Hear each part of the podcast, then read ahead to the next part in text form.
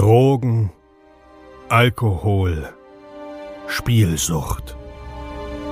Wir alle leben in Sucht und Ordnung. Dieser Podcast berichtet über Konsum und Süchte, ohne diese zu verurteilen oder zu verherrlichen.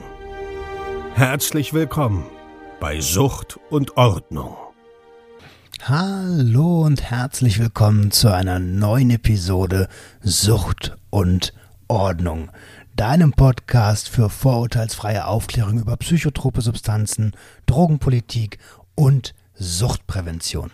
Ich freue mich riesig, dass du eingeschaltet hast und ich freue mich noch viel mehr, dass ich wieder in dieses Mikrofon sprechen kann, denn ich, mir ging es die letzten Wochen echt schlecht und wer mir auf Social Media folgt, beziehungsweise wer die letzte Episode gehört hat, der weiß, dass Jenny gerade die letzten Wochen Sucht und Ordnung quasi gewuppt hat. Ich, ähm, ja, stecke quasi in einer Metamorphose, die, ähm, ja, wie, wie sage ich denn das? Also, ich verarbeite das erste Mal in meinem Leben Emotionen ohne psychotrope Substanzen. Und das erste Mal ist jetzt in diesen letzten zwei Jahren, die ich schon abstinent bin, eine echte Sinnkrise, die ich hier fühle, ausgelöst durch die Arbeit an mir selbst und meiner Vergangenheit in der Psychotherapie, aber auch ähm, ja ständigen Existenzängsten. Und ich denke, dazu werde ich eine eigene Episode machen, aber nur, dass du hier schon mal abgeholt bist. Ich mache weiter. Ähm, selbstverständlich mache ich weiter. Das ist mein Baby, das habe ich immer gesagt und das wird mein Baby bleiben. Und dieses Baby wird eine gesunde Kindheit haben und eine gesunde Jugend und vor allen Dingen wird es ein, ein guter Erwachsener werden, dieses Unternehmen Sucht und Ordnung. Ich habe nicht auf dem Schirm, ehrlich gesagt, wer in den letzten Wochen alles gespendet hat. Ich weiß, dass Spenden kamen. Jenny hat mir das gezeigt. Vielen lieben Dank an der Stelle auch für all die Nachrichten, die kamen. Sie hat sie mir auch immer alle gezeigt. Ich, ich freue mich riesig, dass ihr quasi mein Rücken seid, dass ich so eine geile Community habe und dass ich Freunde habe, die mich aus dem ja, aus dem Tal der Tränen quasi rausgeholt haben. Einer dieser Leute, die, die dazu beigetragen haben, den hörst du jetzt in dieser Episode. Vielen lieben Dank dafür, aber auch an der Stelle nochmal ein dickes Shoutout an die Junkies aus dem Web, meine, meine Jungs Adriano und Marcel. Ähm, vielen, vielen lieben Dank. Vielen, vielen lieben Dank auch an Dr. Ogen. Fetten Dank an an meine, an meine Frau und noch dickeren Dank an Sick, der, äh, der zu mir gesagt hat, Alter, raff dich auf, wir gehen jetzt klettern und so und ach man, einfach nur danke, dass ihr für mich da seid. Ja, äh, genug gelabert. Nicht, dass ich hier äh, gefühlsduselig werde. Jetzt geht's in die Episode. Episode? Hab viel Spaß. Irgendwo in dieser Episode ist ein Gewinnspiel versteckt. Checkt es aus. Und vergiss bitte nicht, du bist ein Geschenk für die Welt.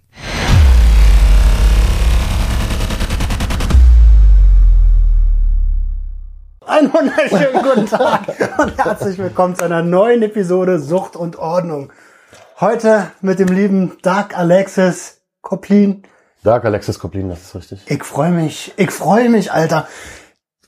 Also hier sitzt quasi ein, ein Idol von mir. Idol, sag doch nicht sowas. Ideal? Äh, weißt du, nenn mich prominent und ich reiß deinen Kopf ab. Oha. Nee, nee, nee, ja, ja, nee, stell mich ruhig vor, aber also, du weißt ja, Bescheidenheit, Bescheidenheit kicks in. also wer, wer, wer Musik kennt und wer deutsche Musik kennt, der kennt auch Dark. Mehr müssen wir nicht sagen. Die ja. Band SDP. Die bessere Hälfte der Band SDP, wie, die man, bessere Hälfte, wie man so schön sagt. Ähm, ja. ja. Heute im Sucht und Ordnung Podcast. Ich kann mir vorstellen, als, ja, erstmal als Berliner und aber auch als Größe in der Musikbranche hat man da sicherlich schon einiges gesehen. Ähm, wie wollen wir anfangen? Wie, wie? Gesehen wie, wovon? Naja, von Konsum und. Ach so, ja, okay. Ich, also ja, das ist natürlich eher so, klar, die letzten acht Jahre so meines Lebens waren geprägt von, von, von der Musik live. Ganz krass. Also Richtig Rockstar, ne? ja, wenn du es so nennen möchtest, ja, also kann man schon so nennen, vielleicht irgendwie so. Also niemals würde ich mich als Rockstar bezeichnen, liebe Leute, aber man erlebt Rockstar-mäßige Sachen auf jeden Fall, na klar.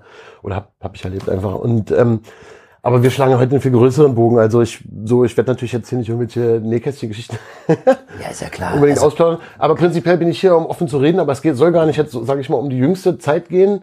Jetzt, was jetzt in den letzten Jahren irgendwie so krass los war, sondern schon der große Bogen lebensmäßig Sucht vielleicht, Konsum, hä, Geschichte, warum bin ich eigentlich hier? Und das schon bei, beim Urschleim am Anfang so, ne? Ja, finde ich gut. Vielleicht noch ganz kurz, wie sind wir connected? Weil das ist ja auch nicht so alltäglich, dass, äh, dass man so einfach ja Musikgröße kennenlernt. Ähm, ich ich glaube, das muss über über Sick gelaufen sein. Liebe Grüße an der Stelle. Ja, Shoutout an äh, meinen lieben Freund Sick. Der ist der Knotenpunkt, über den wir uns irgendwie äh, erstmal online begegnet sind, ne? Also ist mir irgendwie so dein Face, das, der Sucht und Ordnung Begriff, so die, diese dein dein dein dein Artwork sozusagen, dein Cover. Irgendwie ist das irgendwie so durch Sick bei mir aufgetaucht. Halt. so. Ähm, ja, also kann man ja auch ganz kurz erzählen, so, äh, sage, da werde ich auch nie müde. Für mich ist Sick so der, der Online-Prävention sein Urgroßvater, so, auch wenn er das nicht so gerne hören wird. Ähm, und äh, ich war, boah, wann war das? Äh, Als er die Show gespielt hat, wo du auch da warst. Ja, ja, ne? voll, ja, ja. Und da habe ich das erste Mal gesehen, ach krass, Alter, hier ist der Doug. Ähm, natürlich total bescheiden so, einfach guckt nicht hin, guckt nicht hin, guckt nicht hin. Und dann die Show äh, gegönnt und irgendwann ähm, ist daraus halt einfach mehr geworden. Ne? Bei dir und Sick meinst du? Bei, bei mir und Sid, Ja, ja, genau. Und Ja, aber wir beide sind uns da ja nicht über den Weg gelaufen. Nee, nee. An dem Abend, das haben wir ja schon festgestellt. So, da, äh, da habe ich ein bisschen einen über den Durst getrunken, meine Damen und Herren. Das gehört auch äh, zum Thema. Aber das ist ein ganz guter Punkt. Das heißt, ab und zu gönnst du dir noch. Ja, ja, klar. Also das ist natürlich auch nochmal, ist die Frage von welcher Seite wir das Pferd aufzäumen. ist ja deine, deine, deine Show hier. Von daher machst, stellst du dann einfach die Fragen, gibst die Richtung äh, vor.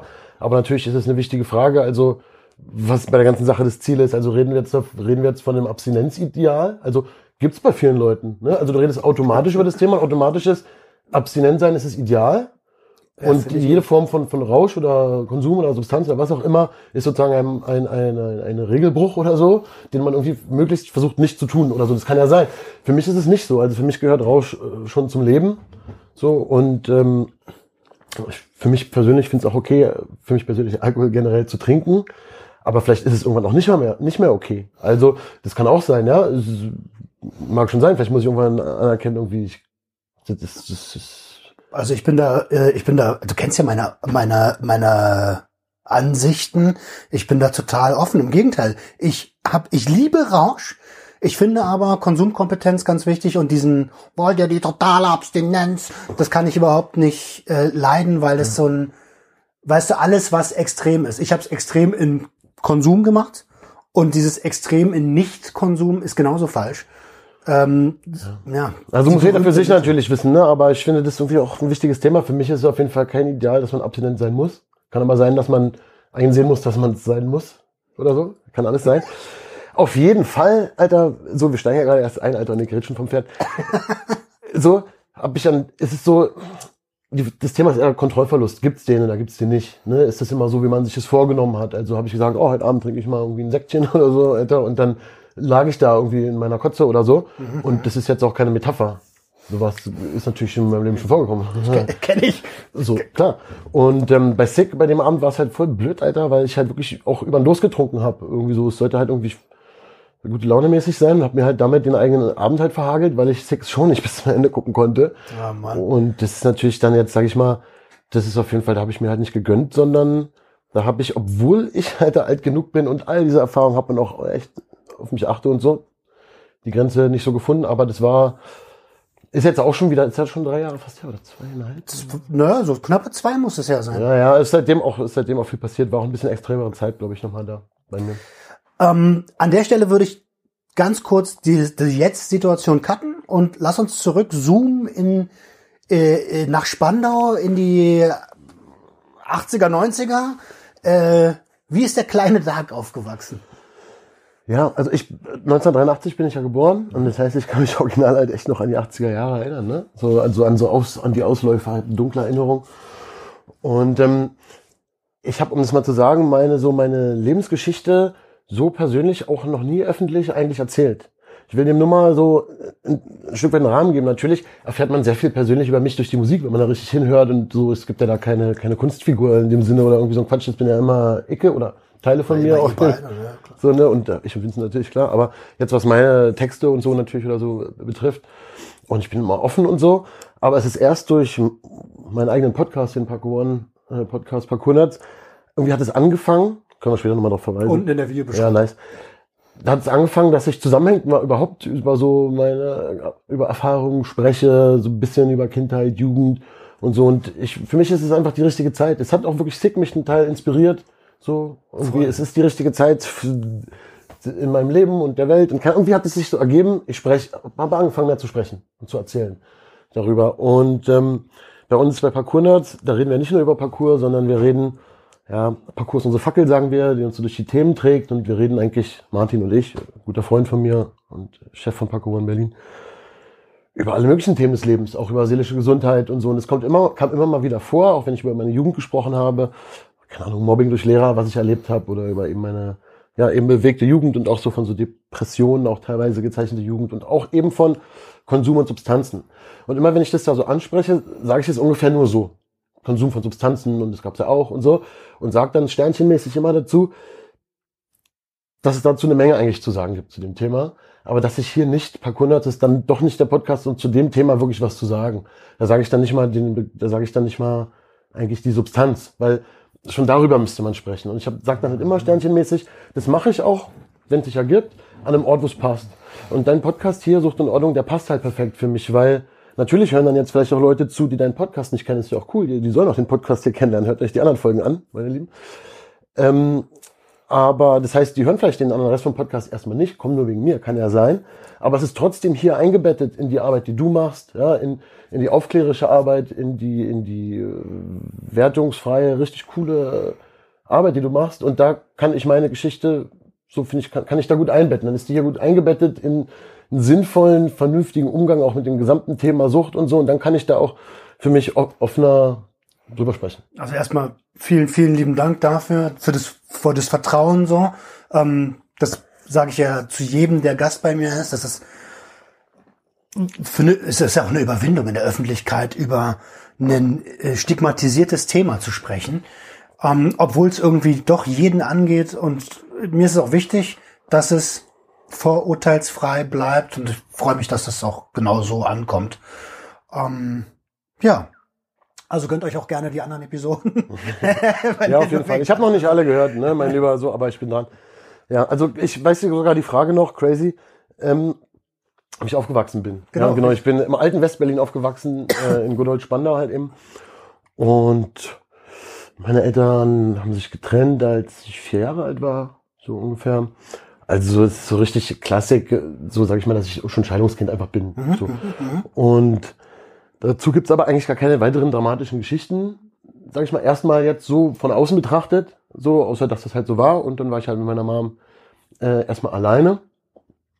Und ähm, das ganze Thema, was jetzt äh, elterliche Bezüge, die nicht meine Mom betreffen, betrifft, ist ein Thema, was ich nie in der Öffentlichkeit auf jeden Fall thematisieren würde. Aber sowas spielt immer eine Rolle. Genauso wie es immer eine Rolle spielt, hat man jetzt eine, eine, eine Liebesbeziehung oder nicht. Darüber spreche ich zum Beispiel auch nicht, weil deswegen dem ganzen Mucke-Ding. Aus Respekt vor der Ja, wenn du darüber sprichst als, als Podcaster mit deiner Arbeit, ist es so, interessiert es nicht so richtig jemand, ob du von deiner Frau sprichst, beziehungsweise interessiert es höchstens positiv. Aber du weißt, wegen Künstlerding und so, ist dann immer Themen mit sowas, mit Beziehungen und so. Die googeln das ja auch richtig, ne? Ach, die sind, ja, also darüber redet man einfach nicht. Du kommst ja auch nur in, ach, darüber rede ich halt einfach nicht. Aber ich will nur nennen, das, natürlich fehlt dann immer was, wenn man über die Ausschnitte spricht. Also wenn man natürlich jetzt darüber gar nicht spricht, wie man aufgewachsen ist, kann man ja machen, aber es spielt immer eine Rolle. Oder wenn man nicht zum Beispiel darüber spricht, wie ist der Beziehungsstatus, wo hat dich vielleicht dies, das, spielt alles eine Rolle, möchte ich nur mal sagen, aber das sind Themen, die ich eher nicht so äh, beackere. Dann lass uns doch darauf. Aber, ja, das ist gar kein Problem. Aber ich, so, ich bin aber bei meiner Mutter alleine im Grunde aufgewachsen. Da waren dann auch meine Großeltern mütterlicherseits voll nah dran, dann erstmal. Also so, dass das, als ich ein richtiges Kleinkind war, mit ganz dunklen Erinnerungen nur, ähm, so meine zweiten Eltern und meine Oma halt eben, die wie so eine zweite Mama dann war, die ist dann eben schon zwei Jahre oder so nach der Trennung meiner Eltern gestorben. Und ich denke, ich habe jetzt, ich habe erst vor wenigen Jahren als erwachsener Mann Mitte, Ende 30 oder Anfang Mitte, Ende 30, Ende 20. Nee, ich habe mit meinem Alter gar kein Problem. Ich bin stolz, wirklich stolz darauf, dass ich Ja, bis hier gut, geschafft gut, habe. Alter, wirklich. Geschafft. Nee, ernsthaft. So, aber ähm, habe ich erst so richtig, richtig gerallt, wie sehr das sozusagen meinen kleinen, den kleinen Dark, weißt, den kleinen Roman, der war ja auch schon mal Thema, aber wie sehr der kleine Dark sozusagen eine, Dopp, eine, eine hintereinander Verlust, Verlusterfahrung gemacht hat, auf ganz tiefster, quasi elterlicher, familiärer Ebene. Und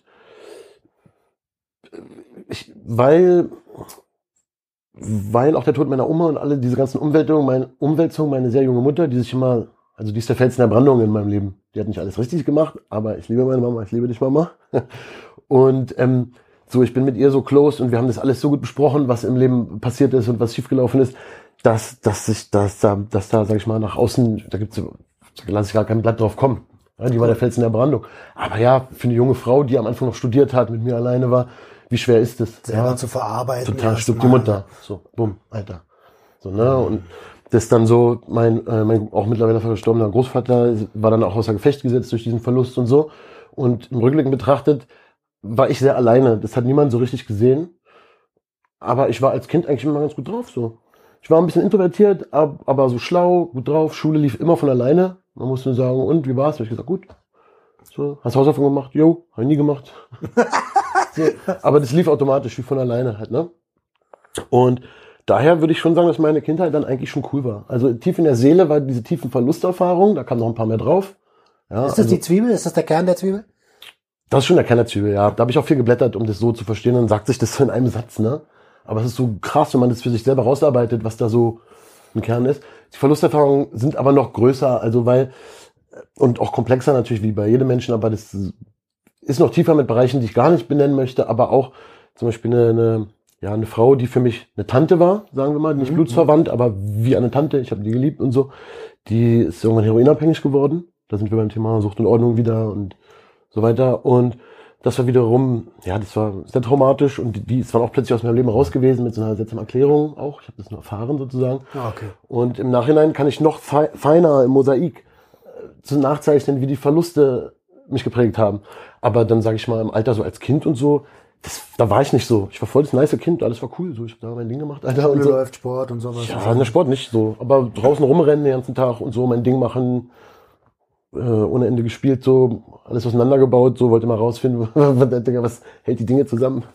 So, aber es, so war cool. Mit meiner Mutter cool zusammen gelebt, so war entspannt. Ähm, so, es fing dann eher so eigentlich, naja, es war schon so, dass, dass es auch schon Schwierigkeiten manchmal gab. Also ich hatte zum Beispiel als Kind Migräne, daraufhin gab es auch so neurologische Untersuchungen und ich hatte so krasse Albträume und so. Das ist nicht so normal, dass man als Kind schon Migräne hat, oder? Nee, gar nicht so normal. Aber meine beiden Eltern hatten das so und dann wurde das aber auch so ein bisschen gecheckt, Alter. Und ich hatte halt immer auch krasse Albträume. So, die haben mich richtig verfolgt, so mit richtig so, teilweise, also, so, das auch, also als Kind auch schon hatte ich so starke Fieberträume, so dass ich das auch, wenn ich noch wach war, teilweise das gesehen habe, noch aus meinen Träumen und so. Es waren mal sehr, sehr intensive Träume. Und es war schon alles mal Thema. Also es tauchte so schon, äh, Alter, wo du das sagst. so eine Splinigkeit und so, so eine Extrem, das tauchte schon so auf, dann so, ne? Und irgendwas war nicht ganz in Ordnung. In der Schule habe ich mich gelangweilt, weil das äh, so, das hat, das war fiel mir immer leicht, so auf der, auf der so Verstandesebene, aber und mit den anderen Schülern war auch alles cool immer und so. Aber äh, so mit den Lehrern und so, deswegen war zunehmend schwierig. So.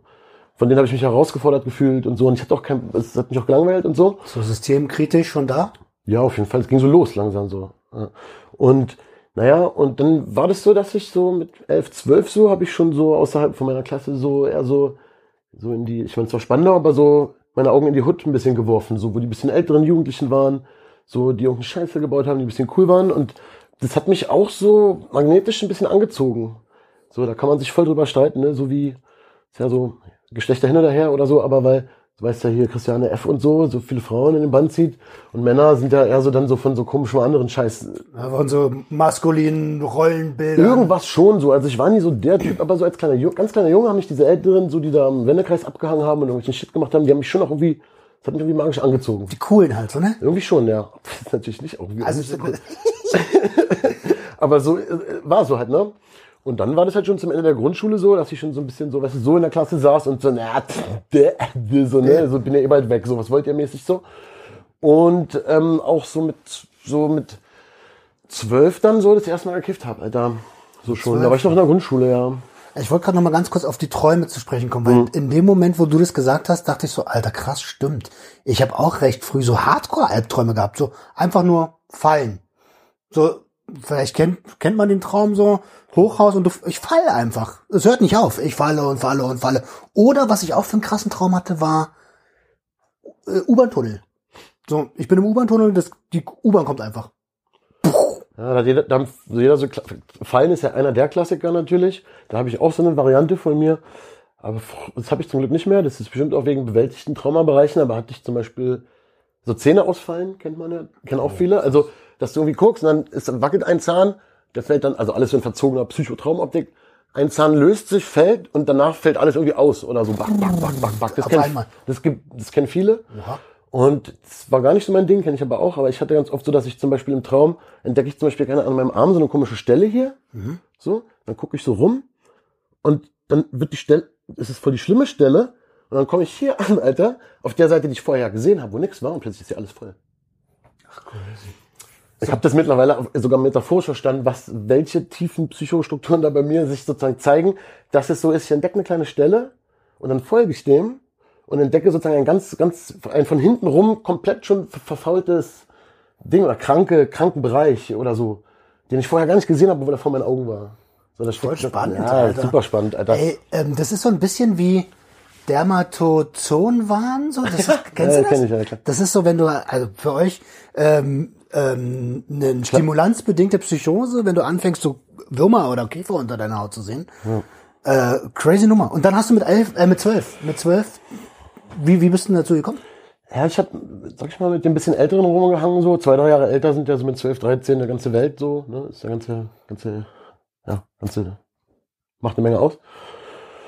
Ich wollte das aber. Es war jetzt nicht so, dass die so mich dazu so hier mal oder so, sondern ich wollte das mal. Ich war übelst neugierig. So, Und ich weiß noch, das weiß ich noch dunkel, dass ich so dachte, ich will dieses Kiffen mal ausprobieren. Ich will das mal ausprobieren. So, ich wollte immer alles ausprobieren. Also ich habe also alles. Ich gehe nicht aufs zugefrorenen See, du brichst ins Eis ein. Es ist schon April, ich bin eingebrochen.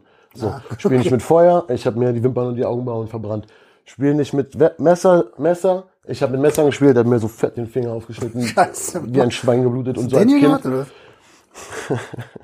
Ich habe Messerwerfen geübt und so. Und es gehörte halt immer dazu, am Ende so einen finalen Stich zu machen. Und ich bin halt so mit, auch jetzt elf oder so, in der kompletten fetten Messerklinge runtergerutscht mit der Hand so. so ah. Scheiße. Natürlich habe ich das zum Beispiel dann auch meiner Mutter nicht gezeigt, habe das dann immer auch in der Schule versteckt und so. Also irgendein komisches Mindset hatte ich schon immer so ein bisschen so. Ne? Oder da war Keine irgendwas. Schwäche, Schwäche nicht zeigen mäßig? Ja, auch, ich weiß auch nicht, das auch für mich selber auch so ausmachen. Ne? Also, so ganz komisch, weil wenn ich zu einer Mutter gegangen wäre und gesagt hätte, ja, bitte hilf mir, ich bin eine Wunde, dann hätte sie sich halt gekümmert. Und so. Aber Ja. ich, ich wollte aber auf keinen Fall zum Arzt. Ich wollte nicht zeigen, dass ich so dumm war auch und so. Ich kann es nicht sagen. Also, es gab nicht so richtig einen Grund. Ich hätte jetzt nicht irgendwie, also alles war cool. Ich hätte jetzt nicht irgendwie, nichts was hätte ich befürchten müssen, wenn es jetzt rausgekommen wäre. Aber ich wollte das für mich ausmachen. Okay, Und verstehe. irgendwie ist es rückblickend betrachtet auch seltsam, weil es war schon eine krasse Wunde. Ich habe ja auch immer noch eine Narbe, guck mal hier so quer über den Daumen so rüber. Ach krass. Ne? Und es war halt schon, als ich so, Das ist diese Kinderwunde? das war die Kinderwunde, ja. Ach, und die so lange bleibt, das war schon krass. Und ist auch dumm, Alter, das nicht nähen zu lassen und so, weißt du, so, aber egal, also, also ich habe alles mitgenommen immer, was so ging, aus Scheiße bauen so. Ich habe einen Stromschlag aus der Steckdose bekommen. Also alles als Kind, ich hatte die ganzen Sachen, die ich jetzt aufgezählt habe, alles als Kind noch. So als Grundschulkind. Stromschlag aus der Steckdose bekommen, ich habe die Sicherung zu Hause rausgejagt, also war dann so duf, duf, duf, alles dunkel in der Wohnung, dann hast du nur aus dem Zimmer von meiner Mutter halt so, Dag, was hast du schon wieder für eine Scheiße gemacht? Also Scheiße hat sie gar nicht gesagt, aber ne, so. Und ähm, so halt, ich habe immer so, so Grenzbereiche ausgecheckt, Digga, so, so Lausebengel-mäßig, Digga. Also ich, ich wollte mal so, keine Ahnung, das war für mich die ganze, das war irgendwie, ich kann so irgendwie zwischen, zwischen, von, von Pippi Langstrumpf bis Punkertum, von, von, von irgendwie, von die coolen Jungs von der Ecke bis zu, weiß ich, ich weiß gar nicht, hat sich aus so ganz vielen Dingern in meinem Kopf so eine Abenteuer, Ich mache mir die Welt, wie sie mir gefällt. ja, so eine Abenteuerwelt zusammengesetzt. So, und ich wollte das immer alles ausprobieren. So. Und da dazu gehört, ich wollte dieses Kiffen auch mal ausprobieren. Und die anderen hatten auch Bock, die waren älter, hatten auch noch nie gekifft. Und ich weiß nicht mehr wie. Irgendeiner hatte irgendwo was stibitzt, wo es mal was gab. Und dann hatten wir so ein bisschen Hasch. So. Und hatten keine Ahnung, wie man das raucht oder zubereitet. so, ja. Vielleicht an der Stelle, Hasch war früher so in den 80er, neun- also 90er. Wir reden jetzt, so, das war so, wovon wir reden, ist so 1996. das war dann noch normal, da sind die Blüten noch eher selten gewesen. Ähm, Ilma Standardhasch, äh, ein Piece, Alter, äh, so schön für einen Fünfer, Ja, ja, genau. Fünf Mark, fünf Mark, Alter, ich hab in Alufolie eingewickelt, Steinbretthart. Wenn du es angezündet hast, ist den Fingern so zu Pulver geworden. So Ja, ich hab die, Magic Dust. Digga, ich hab die Eurowende gehasst, weil auf einmal hat's, hat Doppelt so viel gekostet. Genau. ja. Die Bastard. Ja, ja, ja. Aber das ist doch so, das ist ja, diese Drogenpreise sind immer krass, weil der Kokspreis ist doch schon seit Jahrzehnten stabil, stabiler als alle möglichen anderen Sachen. Und dann an, an, den, an den Straßenpreisen siehst du ja voll auch so Wirtschaftsveränderungen. Ne? Da war das, das, das Verdopplung des Preises bedeutet, war dann sofort da. Ja, ich kann mich auch gut erinnern. Das, also da habe ich gedacht, wollt ihr mich verarschen? Ich habe doch letzte Woche noch einen Fünfer bezahlt, Alter. Und das müsste doch jetzt 2,50 Euro kosten. Ja, aber Bruder, ich bezahle selber mehr. Ja, Ich gebe nur weiter die Differenz. Ich mache gar nicht mehr Geld jetzt. Nochmal. Ja, ja, egal, auf jeden Fall, auf jeden Fall, ähm, ja, hatten wir das, hatten wir das halt, dieses, genau dieses typische Berliner Standardpiece von, von der 90, aus den 90ern so. Und haben das nicht klein bekommen, versuchen es zu zer, zerklopfen und das zerspringt nur 1000, bis wir auf die Idee kommen, vielleicht müssen wir nach Feuer ran. Ja, so, ah, Ja. erstes Mal, ich bin wieder da. Richtig. Ich bin, Kinder im Grunde, ja. Wie gesagt, die ein bisschen älter als ich, aber Vollidioten auch halt so, ne? Und irgendwie haben wir es dann geschafft, das irgendwie halb anzuzünden und so in Brocken in irgendwo rein, haben das so geraucht und hatten einen Mikroflash so und hatten, glaube ich, nicht davon so viel gemerkt, so. Aber dann war so, ah, das wissen wir nicht, haben wir jetzt davon was gemerkt und so. Und das war klar, das müssten wir auf jeden Fall ähm, wieder ausprobieren. Und ähm, wahrscheinlich war ich dann irgendwann auch schon 13 und es hat dann nicht lange, aber so nicht so lange gedauert. Und irgendwann war dann schon der erste Bon äh, Kopf am Start. Und das hat mich halt in astronomische äh, äh, Bereiche befördert so. Und um das nochmal zur Verteidigung meiner Mutter zu sagen, die hat versucht, wirklich auf mich aufzupassen, Alter, ja. So und die hat mit mir geredet und so mich angeguckt. Aber ich, ich war so ein Kind, die wäre auf ihr Leben nicht darauf gekommen, dass ich das mache. Weil es war ja so ein Jahr vorher noch so, ja, ich war auf dem Fußballplatz, ich war Fahrradfahren und es war ja auch so. Und dann ein Jahr später, ich sehe genauso aus, sehe kaum älter aus und sage, ja, ich war auf dem Bolzplatz so und ja, war ich aber nicht, sondern ich war im Wendekreis und wir haben halt gekifft oder so. also da ist Das hat die aber nicht gesehen. Also sobald, meine Mutter ist ja nicht blöd, sobald die das wusste, dass ich sowas tue, hat die das sofort gesehen. Aber das war so eine Phase, das war so wie so, Mann, was nicht sein kann, darf nicht sein. Das, das, so, das würde ich auch nicht sehen. Ich habe ja, ich hab ja Freunde jetzt, die haben Kinder, die sind älter. Und wenn, da stellen wir uns manchmal vor, Dicker, in dem Alter haben wir schon gekifft. Oder so, ne? Was, was ist da los? rückblickend betrachtet, glaubst du, also hast du zu früh angefangen? Ja, na klar. ja, weil, Ja, hundertprozentig. ich wollte es nur mal herausstellen. Ne? Nein, Alter, liebe Kinder, also das ist je spät, also die Entwicklung, je später man psychotrope Substanzen sich irgendwie in sein Sys- System rein äh, gibt, desto besser. und die Ge Entwicklung des Gehirns, die ist mit 18 lang nicht fertig. 20 ist eine Grenze, über die man reden kann. Und eigentlich ist man mit 25 erst auf der sicheren Seite. Nur, es ist ja auch natürlich auch ein bisschen astronomisch. Also ich brauche jetzt mich auch nicht hinsetzen und sagen, ja, jetzt brauche ich nicht, ich brauche nicht drüber nach, ich brauche nicht über 16-Jährige nachdenken, die kiffen, weil man sollte das eh erst ab 25 ist ja auch richtiger Blödsinn. Die tun's ja nun mal. Wir haben es auch getan, aber trotzdem, das ist so krass, jetzt sag ich mal, ein 13-jähriges Kind von einem Kumpel von mir zu sehen. Sich denk, Dicker, in dem Alter. Hast du angefangen, Alter? Wenn du den sehen würdest damit, du würdest hingehen, was machst du? Also, Was? Nein, das ist halt eben natürlich. Darfst nicht. du natürlich nicht. Also, ne, wir, äh, nee, du würdest es natürlich nicht machen, sondern du würdest natürlich versuchen, möglichst richtig alles zu machen in der, in der, in der Reaktion. ja. Keine Angst machen halt und so, ne? Nein, Aber natürlich du würdest dich erschrecken bei diesem Kind mit der Bon vor der Fresse. Heilige Scheiße, Alter. Das geht ja wohl gar nicht. Wart ihr auch so eine, die einen Rucksack auf hatten, wo so die Bon so 30 Zentimeter rausgekommen Ja, hat? und je, je größer die Bon, desto besser. Stinkemäßig in so einem ekligen alten Tuch eingewickelt. Sudtuch, Alter, so das Bontuch. Boah, Alter. Naja, auf jeden Fall war das ja mal mit 13 dann schon teilweise so, dass ich öfter mal mit den Älteren so irgendwo, auch teilweise, Alter, in der Bunkerwohnung von so einem Ticker, was ich damals jetzt gar nicht verstanden habe. Wie gesagt, ich komme ja aus dem ganz, so meine Mutter ist Lehrerin, das ist ganz normal mittelständisch oder ganz normal. Meine Mutter ist ein bisschen so, ich bin nicht spießig aufgewachsen, das ist schon alles ein bisschen speziell, aber überhaupt nichts mit irgendwas Bunkerwohnung oder irgend so Quatsch jetzt. Also, ja. Aber so geho gehobener Mittelstand wahrscheinlich. oder? Ja, auch nicht gehoben, meine Mutter ist Lehrerin. Halt. Die hat das halt ja durchgekämpft als Lehrerin mit uns beiden. Halt so. Aber alles cool, alles entspannt und war viel Bücher im Haus und gute Werte vermittelt bekommen und mit mir wurde geredet und mir wurde erklärt und ich konnte spielen, hatte mein Zimmer, alles, also, so, weißt du, so, das war schon alles cool. Und ich renne da halt hin. So, natürlich gibt's dafür doch Gründe darin. Vielleicht kommen wir dazu, was einen so dann in diese, in diese, wo dieser Abgrund einer so anzieht. Ja, Lass uns gleich dazu kommen.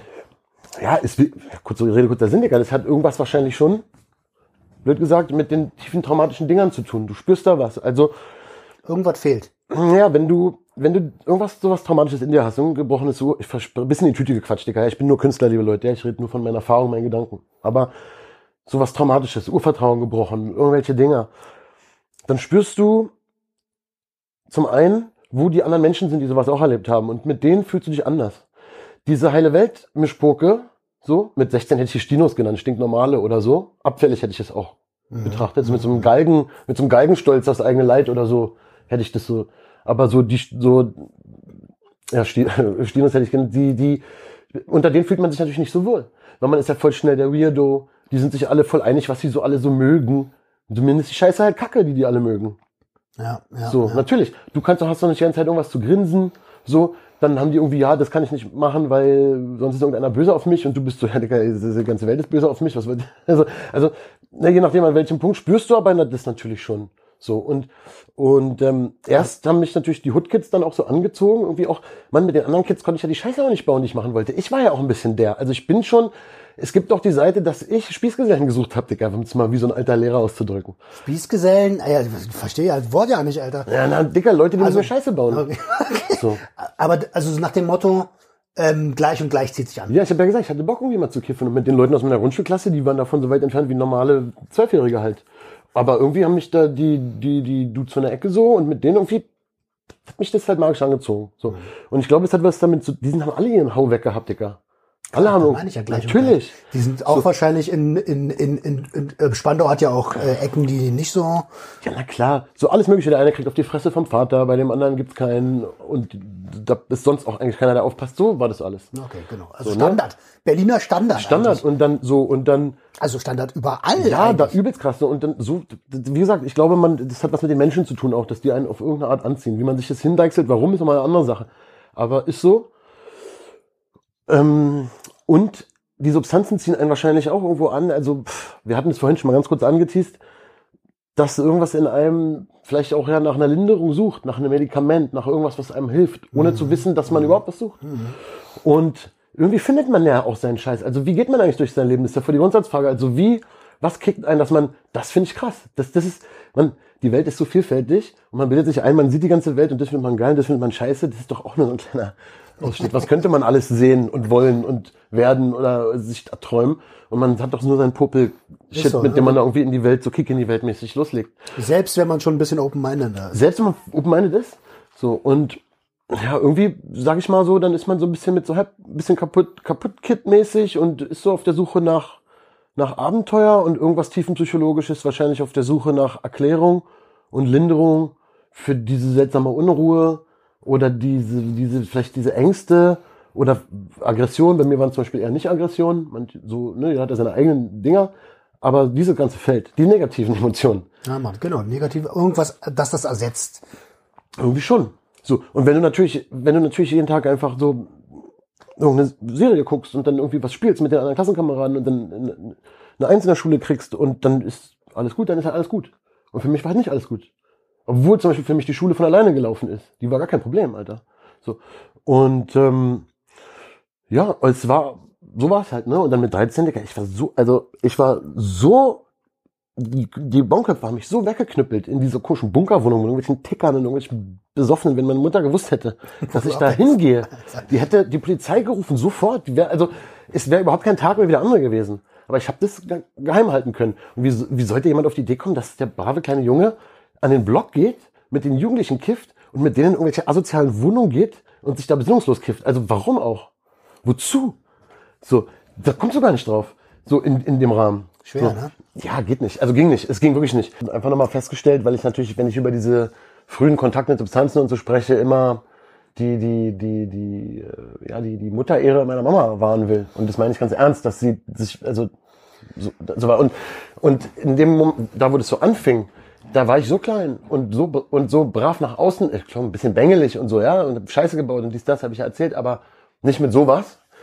Damit war nicht zu rechnen und schon gar nicht, dass ich halt in, wie gesagt, so irgendwelchen, irgendwelche Assi-Bunker-Wohnungen, so irgendwelchen Tickern reingehe und, und mich da so krass zukiffe, dass ich jedes Mal einen Absturz bekommen habe. Ne? Also ich habe war auch seiner. Filmriss jedes Mal gehabt, also mir haben jedes Mal ein paar Stunden gefehlt.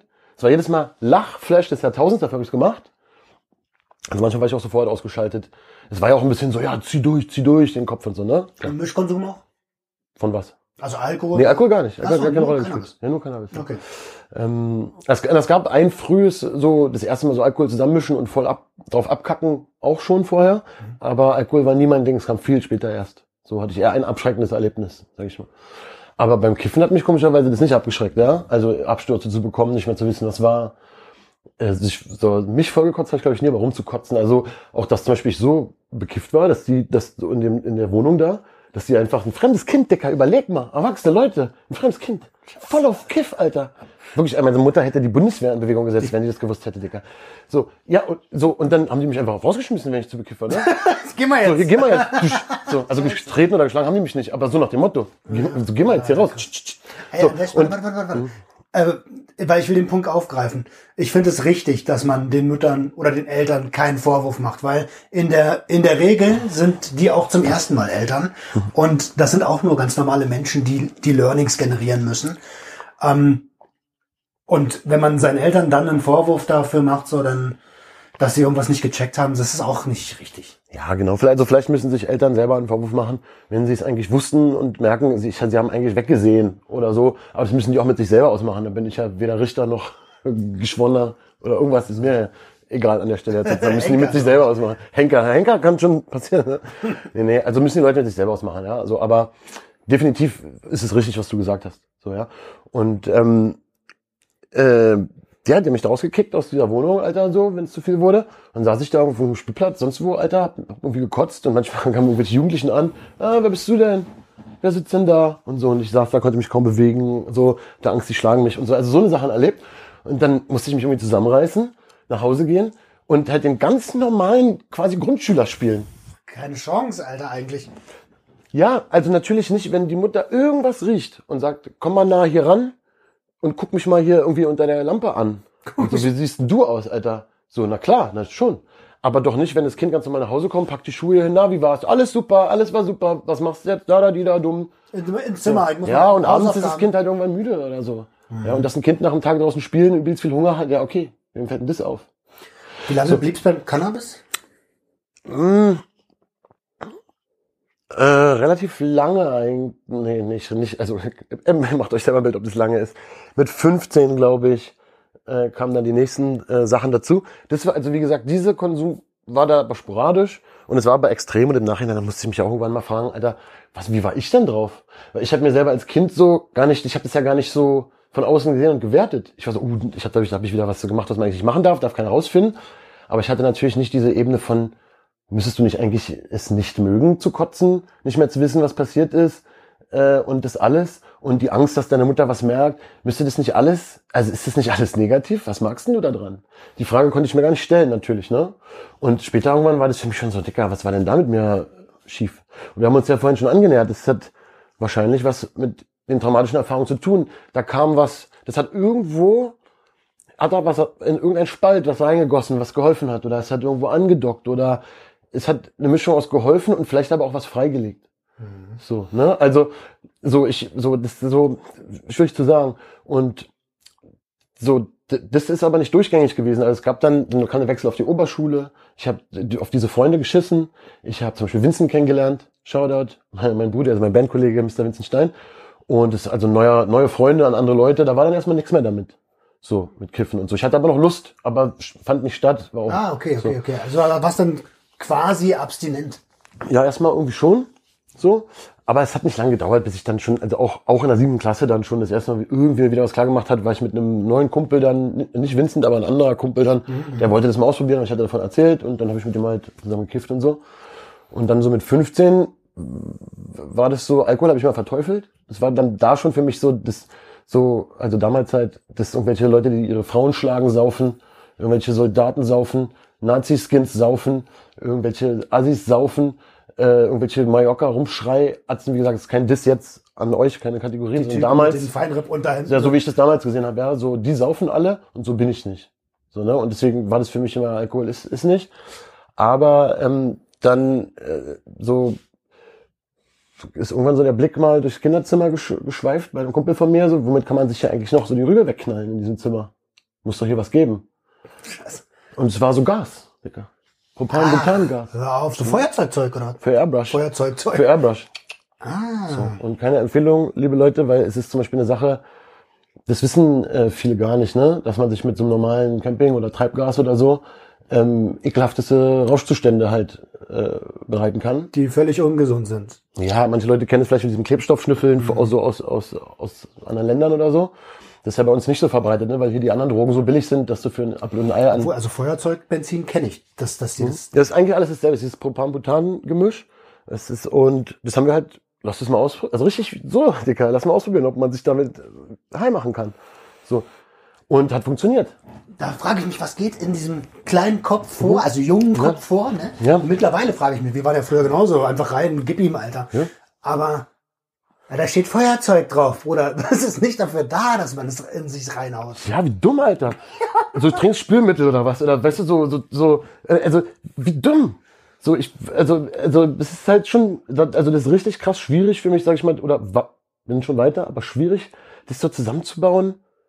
Man hat es so als Geschichte, erzählt es vielleicht auch, aber das so richtig zu integrieren, Digga, das war ich. Aber das zeigt doch auch, das zeigt doch auch ganz gut, dass man früher echt mit, mit etwas überhaupt, da, sowas zu machen, da musst du schon unbewussten harten Leidensdruck haben, um dich, egal wie, aus dem Leben zu knüpfen. Hundertprozentig. Und eigentlich ist dann die Story so im Nachhinein, dass die tiefer, tiefgelegten, tiefer gelegten, traumatischen Erfahrungen aus der Kindheit, die ich vorhin beschrieben habe, so Verlust, dies, das, dass die langsam hochkamen durch die Pubertät. Durch den Umbau im Gehirn, durch die Hormone, Alter, irgendwas, es kam hoch.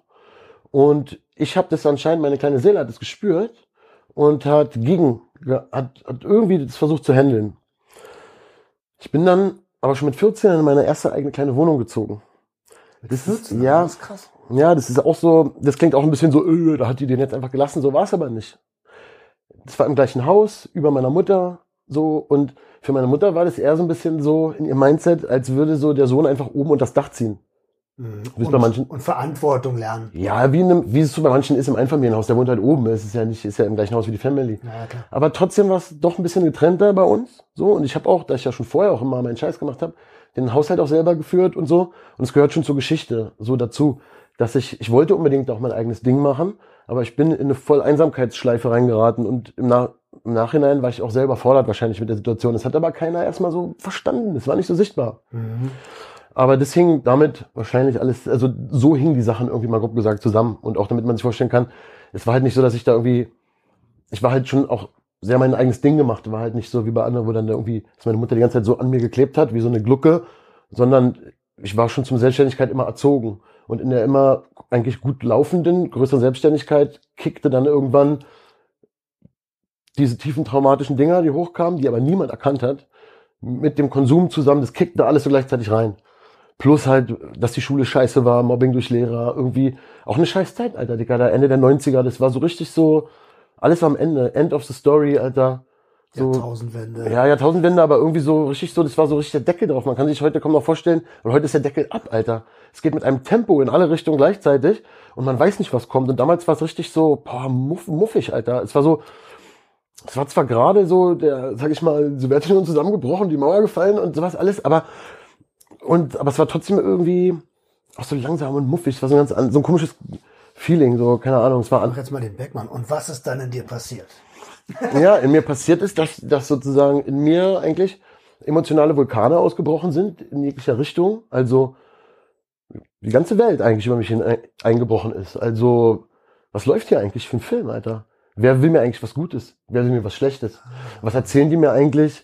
Was erzählen die mir eigentlich? Ich bin hier, um für mein Leben zu lernen und äh, für meine Zukunft und rauszufinden, wer ich bin, damit ich später mal, wo stimmt doch gar nicht.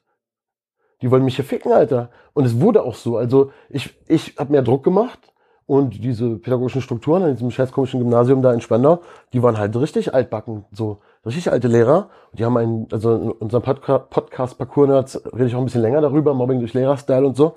Das war so Hört euch das mal unbedingt an. Dankeschön.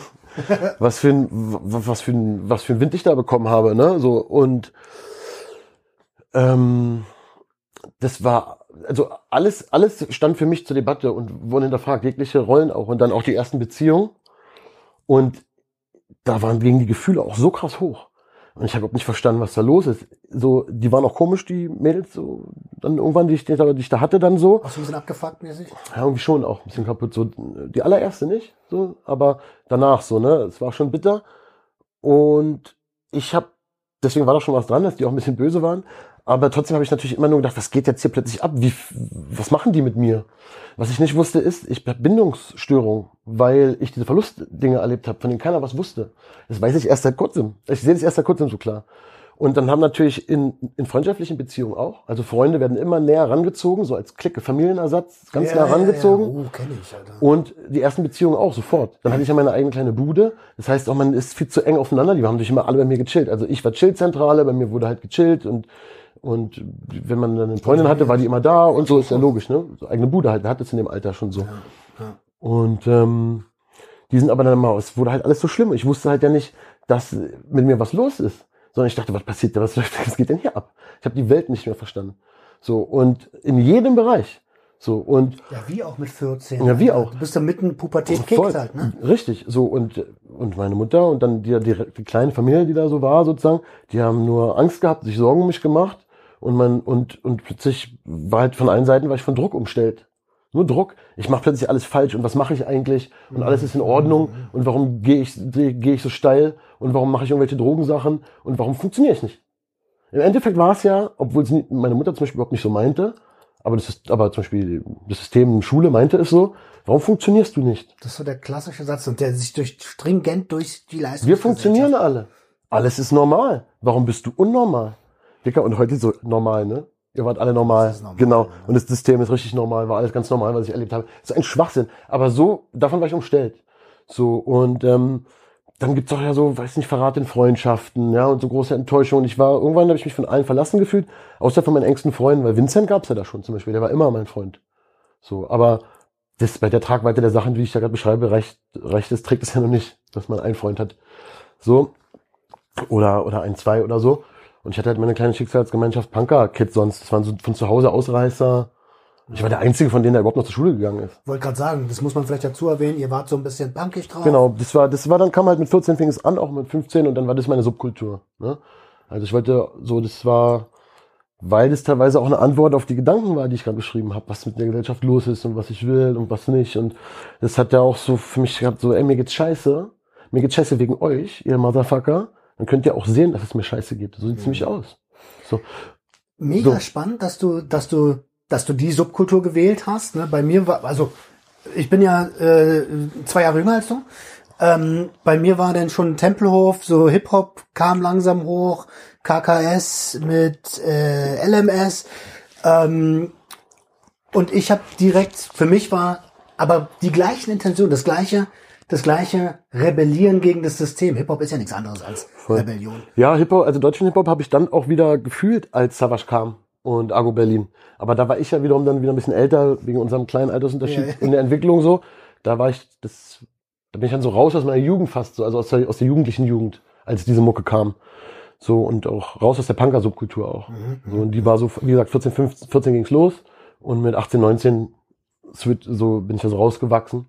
Aber ja, für mich war das damals schon, also ging es mir voll immer um Inhalte, ne? Und es war schon, also ich habe das schon als Jugendlicher gesehen, hier passiert was mit mir. Die Erwachsenen müssten was anderes machen. Die müssten anders handeln. Das stimmt irgendwie nicht, was hier abläuft. Und ich habe hier keinen Grund zu funktionieren, Alter. Und ich kann auch nicht, ich will auch nicht funktionieren. Und und ich mache das auch nicht. Und auch, also ich will jetzt mich auch nicht jetzt den super Rebellen hinstellen, der so, keine Ahnung, ich habe mir auch alles Mögliche verkackt dadurch. Aber es war halt nun mal so.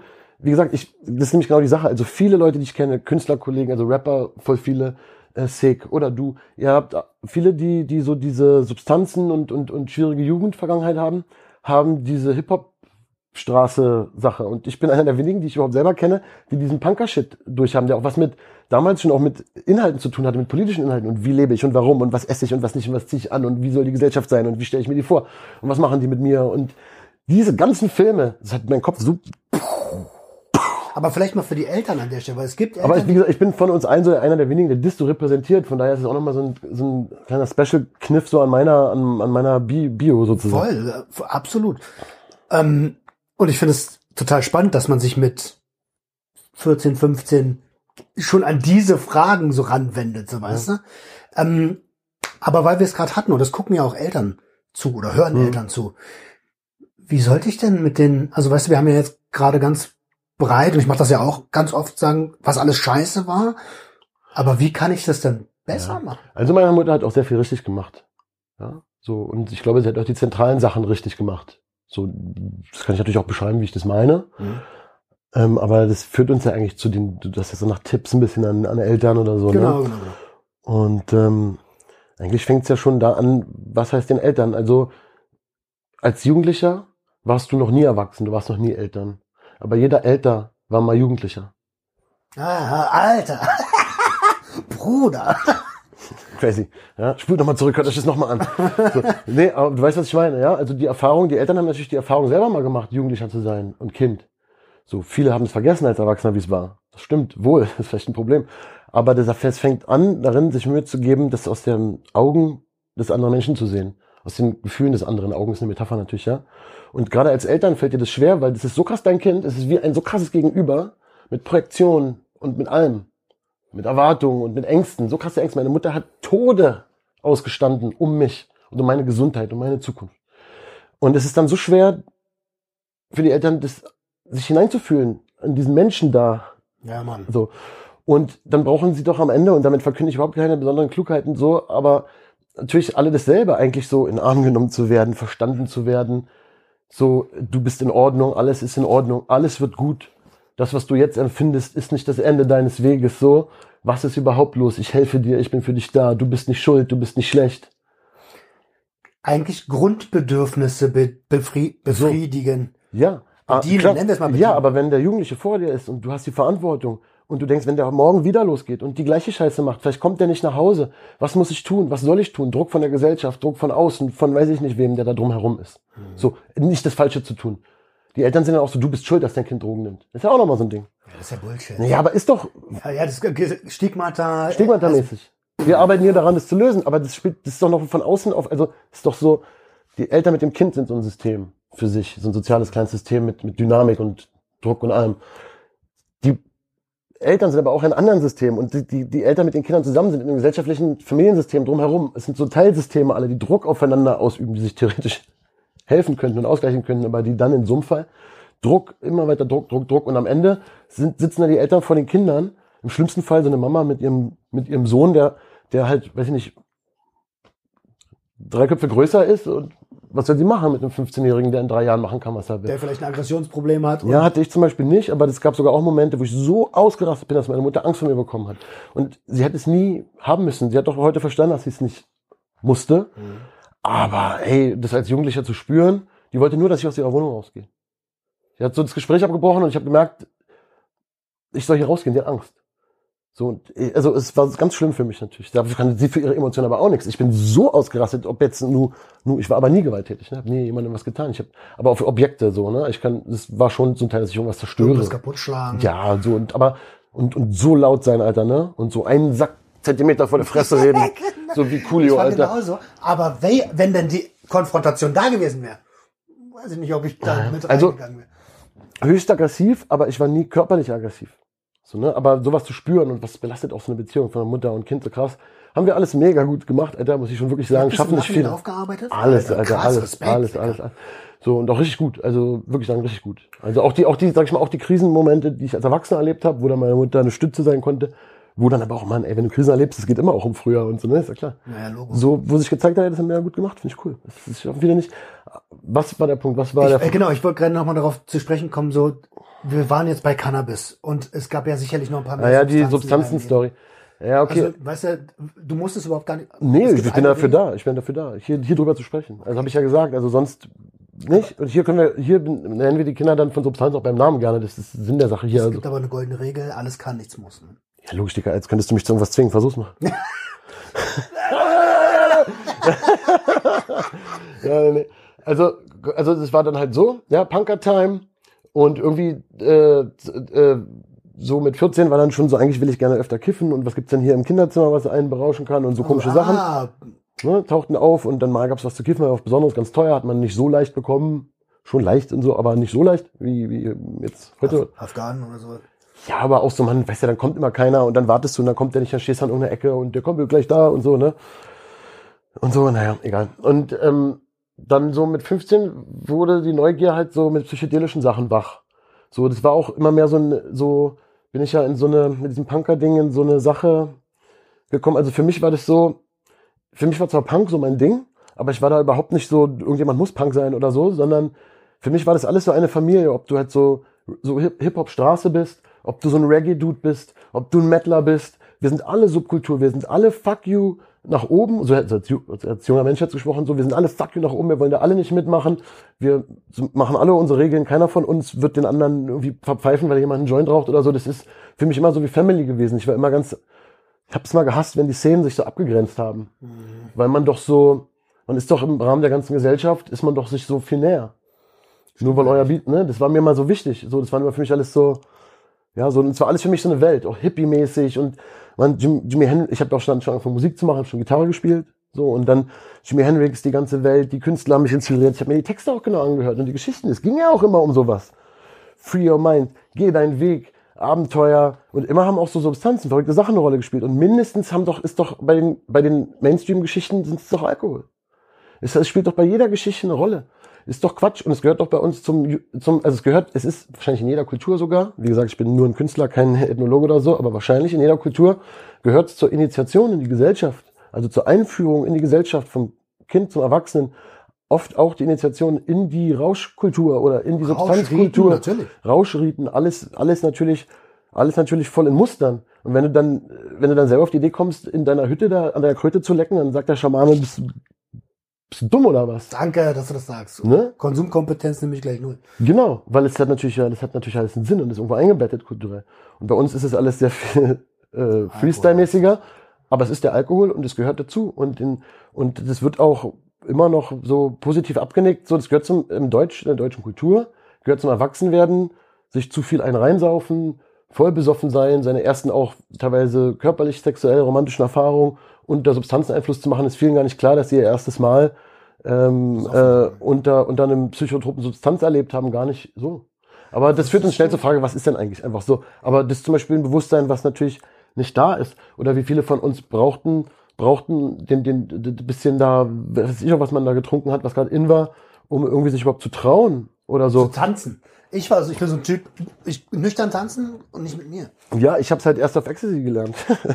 ja, so das ist halt später im Leben, viel später im Leben. Das kam erst so viel später. Da kommen sind wir noch nicht bei der Substanzengeschichte. Aber guck mal, ich mache mal, ich bin jetzt zwar nicht ein Moderator, aber ich, ich gehe da mal zurück zu der Substanzengeschichte. Also kam die Neugier. Äh, ich war selber schuld, ich hatte die Themen aufgemacht. Auf jeden Fall war das alles für mich eine riesen Abenteuerwelt, wo Substanzen eindeutig eine Rolle gespielt haben. Ja, Jugendlicher, Punker, Musik, Wild, irgendwas, keine Ahnung. Es war alles für mich eine ganz, also ich habe ja Leute, du hast ja Leute, man hat auch immer andere getroffen, die waren auch so. Also es war für mich ganz klar, da gab es auch keine Frage, dass das ist, was man machen will. So, ne? Also ganz normal. Also wenn man jetzt, wenn man jetzt ein Fahrrad, ich bin ja kein Junkie von Geschwindigkeit, aber so damals, wenn du jetzt ein Fahrrad hast, fährst du so schnell du kannst damit mal. Damit du mal erlebst. Das ist mit der Sinn von dem Ding. Die Grenzen auszutesten. Das, ja, Grenzen austesten wahrscheinlich. Einfach nur das. So, und ich war da halt in Jedeke, ich hab's ja erzählt, in Eis einbrechen, mich selber fast anzünden, Stromschläge aus der Steckdose, alles. So. Und das war für mich so klar, dass man das immer machen will, alles. Also man möchte möglichst nicht zur Schule gehen, man möchte mit seinen Kumpels möglichst viel lachen und verrückte Sachen erleben. Standard. Hä? Stani, Alter. Das ist die Lebensaufgabe eines Jugendlichen. Und natürlich dürfen die Kontrollinstanzen, es ist deren Aufgabe, Eltern, Schule, die Sachen nicht wissen. Weil die können ja nicht sagen, okay, geht ja nicht. Jeder hat seine Rolle. Und so, und so, und das, und für uns war damals ganz klar, als 15-, 16-jährige coole Punker so, auf gar keinen Fall nehmen wir chemische Drogen. Auf gar keinen Fall. Ich zieh mir doch nicht durch die Nase. Der Klassiker. Hallöchen? Ja, auf gar keinen Fall. Hey, keine Chemie. Keine Chemie. Keine Chemie. So, wir sind irgendwo auf der Suche nach irgendwelchen spirituellen Halberleuchtungen und sind hier so auf, auf halb, sind wir so auf irgendeinem Kurs in unsere Vorstellung von Leben und Gesellschaft und so und, äh, dann nehmen wir doch keine Chemie. Das ist ja von, von Babylon gemacht. So, da steht doch so genau das Babylon, gegen das wir kämpfen, macht doch den Schnaps in der Brennerei. So. Und die machen doch auch in der Küche dieses weiße Pulver. Das nehmen wir in der Maschine nicht. So waren wir. So. Ja. Ja, natürlich ist ja klar, die Ironie ist natürlich, irgendwann hast du halt.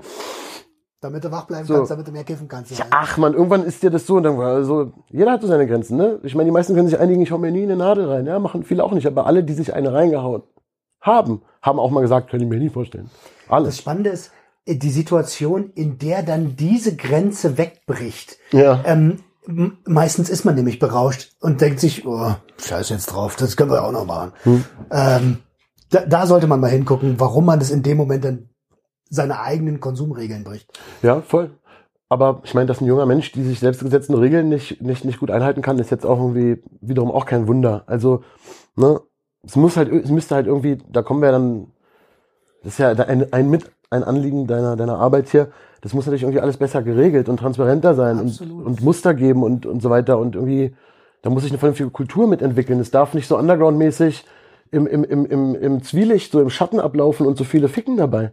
Als du gerade angefangen hast mit Alkohol, etabliert, kulturell, wollte ich eigentlich dazu schon sagen, man darf in Deutschland mit 14 Jahren harten Ja. Alkohol trinken unter Aufsicht von Erwachsenen. Es ist doch, ne- es ist doch, also es ist völlig absurd. Wollen wir jetzt so eine Rant starten, weil da kannst du halt wirklich, es ist ein, eine, also Absurdität des Jahrtausends, wie krass erlaubt und allgegenwärtig es ist und wie verharmlost es wird. Und wir haben schon als 15-Jährige unsere Kifferzeitschriften gelesen und das war ja dann so, wenn man Grow, dann so, ne? wenn man dann so, ja genau, Grow. Liebe, liebe Grüße an die Grow. Ja, wenn man dann so, aber wenn man dann so diffamiert wurde als Kiffer und man kriegt ja dann auch nicht, das sind ja auch noch so Stigmatisierungen in die Richtung, Diskriminierung, also du kriegst ja nichts auf die Reihe.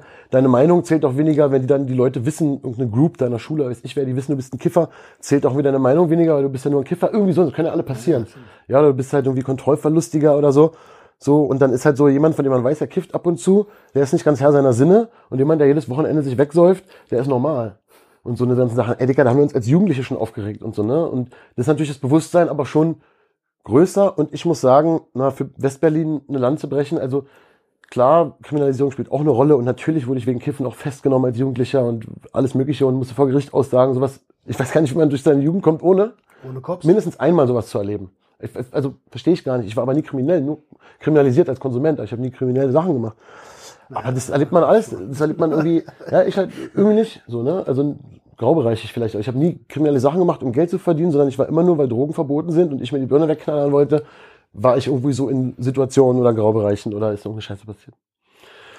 Naja, ähm, auf jeden Fall war das, war das ja für uns damals auch schon politisch aufgeladen, also dass das absurd ist. Also das ist 20, über 20 Jahre her. Wollte gerade sagen. Dicker, also und es ist zu nervig alles, aber so ich so ich so auf jeden Fall haben wir dann natürlich nach allem gesucht. Womit kann man sich jetzt auf Naturbasis denn jetzt schön die Birne hier äh, die Birne wegknallen? Und wir haben alles ausprobiert, also von Bananenschale trocknen und rauchen über sich Muskatnüsse ohne Ende reinballern und ja und dann natürlich an genau Pilze. Das war damals auch in diesen Duftkissen. Und die konntest du, die konntest du in so Head and Grow Shops halt kaufen. Warst du an der Bornholmer in diesem Grow? Grow Nee, das war nicht so meine Ecke. Wir waren, äh, wir waren eher, ähm, also erstmal schon im Zoo, am Zoo rum, aber da gab's dann, waren es, zu, da waren es meistens dann fast nur noch so Bon-Shops, die haben dann nichts mehr so Mini-City, verkauft. ne? Mini-City Style, dann der Budapester auch direkt. Ah, okay, okay. Wo damals noch so war, wenn du langgelaufen bist, kam immer einer, ksch, ksch. so, ksch, Haschischgucker oder braunes, Haschischgucker oder braunes nicht. So, so normal war das damals. Stimmt. Ja, aber, ähm, Gedächtniskirche. ja, ja, da habe ich einmal Hasch gekauft, weil ich nichts gekriegt habe. Das war auch nicht so schlau. Und naja, und doch da am, am doch da im Zoo habe ich einmal LSA-Samen, Holzrose gekauft, ne, LSD-artig. Wie fandst du das? Ja, es hat funktioniert. Ich habe mir die Seele aus dem Leib gekotzt. Und da war ich so 15, mir die Seele aus dem Leib gekotzt. Habe meiner damaligen Freundin nicht erzählt, dass ich was genommen habe, weil ich auch da das nicht erzählen wollte. Die Beziehung war nicht gesund. Und dann habe ich halt einen völlig halluzinogenen Trip von meiner Freundin an dem Abend da verborgen und am U-Bahnhof gekotzt und sie so, und das war alles so behindert, Alter, Digga. Also, das- ist kein schönes Wort, aber es war halt einfach richtig dreckig, Mann. Und ähm, das hat auf jeden Fall aber krass gewirkt und das war eine der wenigen Sachen, die man in so einem scheiß Laden kaufen konnte, die halt richtig gewirkt hat. Also durch Filme schieben, Optics, alles, war schon heftig. Also Heftig. LSA zum ordentlichen Trip gehört das, die innere Reinigung gehört dazu, ne? ja, wahrscheinlich Lysergsäure, Atylamid oder sowas ist das, ne? Also LSD verwandt. Äh, äh, ist genau, genau. Also, also abgeschwächte Formen von. Ja. Und abgeschwächt ist ja auch nur relativ von der Dosis. Also, so, auf jeden Fall ja das. Und ansonsten waren wir so, glaube ich, es gab so einen Laden in Prenzlberg. Das ist jetzt 20 Jahre her, über, ja, 20, über 20 Jahre her. Elixier hieß der. Und da hatten die viel mehr Kräutershit und so. Und das Ding war, ich habe alles versucht. Also ich habe mir Muskatnuss ohne Ende reingeballert, gegessen. Überall stand, man kann davon sich vergiften. Digga, ich habe die im Ganzen gegessen, gekaut, geraucht. passiert, ne? Nichts ist passiert. So, also macht's lieber nicht, weil vielleicht passiert ja doch was, aber so war es halt. Fliegenpilz habe ich gefressen. Ohne Genau, dann mal diese LSA-Samen, die haben dann plötzlich funktioniert, aber dann gab tausend Sachen gekauft, die nicht funktioniert haben, dies, das geraucht. Ähm, irgendwann auch mal Zaubersalbei, das funktioniert ja ziemlich gut. Ähm, Das ein ist dieses Salbei. Salvia Divinorum, Ja, da sollte man schon auch vorsichtig mit sein. voll. Ähm, äh, aber das waren immer Sachen, die waren dann ganz oft so einmal, ganz schlimm, schrecklich, und dann hat man das eine Substanz nie wieder gemacht. Sind auf der Suche, aber immer auf die Suche, wo ist die andere, wo ist die richtige Substanz für mich? Und komisch, weil das war ja nicht angesagt. Ich habe ja nicht gesagt, ich suche meine passende Dings. Aber irgendwie war, ist da schon eine Suche nach einer Substanz gewesen auch. Interessant auch irgendwie eigentlich, ne? So, und na, auf jeden Fall war dann irgendwann die großartige Idee, Alter, im LXC, wir kaufen uns Stechapfelsamen. Uff. Und so. Und ich wusste schon, Stechapfel ist schon krass gefährlich, Tollkirsche, Stechapfel, Engelstrompete, dies, das, so Fliegenpilzrichtung mäßig, da sollte man schon vorsichtig sein. Bustimol ist das, ne? Ich weiß es gar nicht mehr genau. Ich weiß, also, weiß es nicht, ich habe es auch nicht nochmal nachgelesen. Also das sind auf jeden Fall, das ist eine ganz eklige Fam- Nachtschatten, ist ein Nachtschattengewächs und ist eine ganz eklige Giftfamilie Ja. und ist so richtig Hexensalbe-mäßig, Alter, dann, also so damit kannst du dich massiv in den Wahnsinn treiben, Alter, halt so mit dem Zeug so. Und meiner Vorstellung dachte ich immer, ich gehe in so ein leuchtendes äh, Paradiesland oder so. Ich wollte immer so, psychedelische Drogen, ich dachte, ich wollte immer in so ein im Nachhinein betrachtet, ich wollte immer gerne so Optics haben und in so eine Art bunte Traumwelt rein. Also du hast echt viel ausprobiert. Ich habe, Digga, ich habe, also bis auf Heroin habe ich alles genommen, was man so gängigerweise kennt. So heutzutage, das was jetzt ganz modern ist, nicht. Mephedron. Ach, diese ganzen, oder irgendwie Badesalz und Spice und äh, und auch selbst Ketamin und so, das ist äh, schon nach, fast nach einer Generation. Also ich habe im Club zwar noch erlebt, dass die alle Keta genommen haben, aber es so außer diese ganzen, diese moderneren Sachen, so ne, das ist ja alles schon vertreten und gerade diese Natursachen, ich habe die alle durch, ja und der Stechapfeltrip ist halt besonders absch abschreckend, deswegen wollte ich den mal vielleicht ein bisschen anekdotisch teilen. Und ähm, es hängt auf jeden Fall auch damit zusammen natürlich, dass man keine Ahnung von den Substanzen hat. So, ne? Also alles ist verboten, alles ist heimlich, alles ist kriminalisiert. So, du weißt nicht, du kriegst nicht, du kannst nicht. Du kannst es von niemandem lernen. So, aber es gibt dann zum Beispiel so einen Laden, der weil irgendwelche komischen Gesetze, deswegen gibt's ja auch diese Badesalze und den Scheiß, die da irgendeine Scheiße verkaufen dürfen. Da verkaufen es da irgendwelche Dudes, die keiner, denen scheißegal ist, ob da irgendwelche Punker-Kids, denen ist alles ja, ich konnte auch mit 15 eine Flasche Wodka an der Tanke kaufen. Wenn du als abgerissener Punker hingehst, dann sagen die hier dein Wodka, tschüss, auf Wiedersehen, da passt eh keiner auf oder so, ne? Krass eigentlich. Ja, du kriegst auch dauernd Polizeikontrollen, du kannst gar nicht, also dauernd irgendwelche random Polizeikontrollen und so, ne? So, das heißt, was voll viele Kids aus der Hood kennen, wegen Rassismus, wegen den, äh, wegen den Hood-Gangsterklamotten Wegen und so, wegen wegen, Rumstehen draußen, Alter. so wegen Rumstehen draußen, so.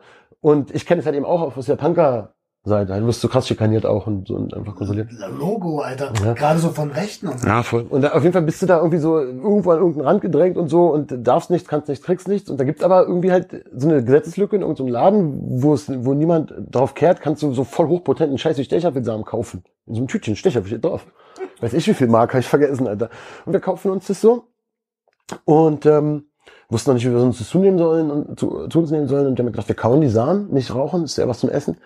Kauen die irgendwie und ähm, trinken noch so Milch dazu, Müllermilch haben wir getrunken. Darauf, ich, wenn ich, ich glaube, wenn ich jetzt, wenn ich jetzt eine Müllermilch Erdbeer von 1998 trinken würde, würde ich wahrscheinlich so Trip wahrscheinlich so, ich muss ich gleich so, will gar nicht gehen. Also so eklig hat es auch geschmeckt, Alter, so bitter und wir haben es gekaut und richtig viele davon reingeballert und waren auf einer Party. So, ein- mein Digga, ist auch noch so eine Sache, ganz normale Kids aus meiner Klasse.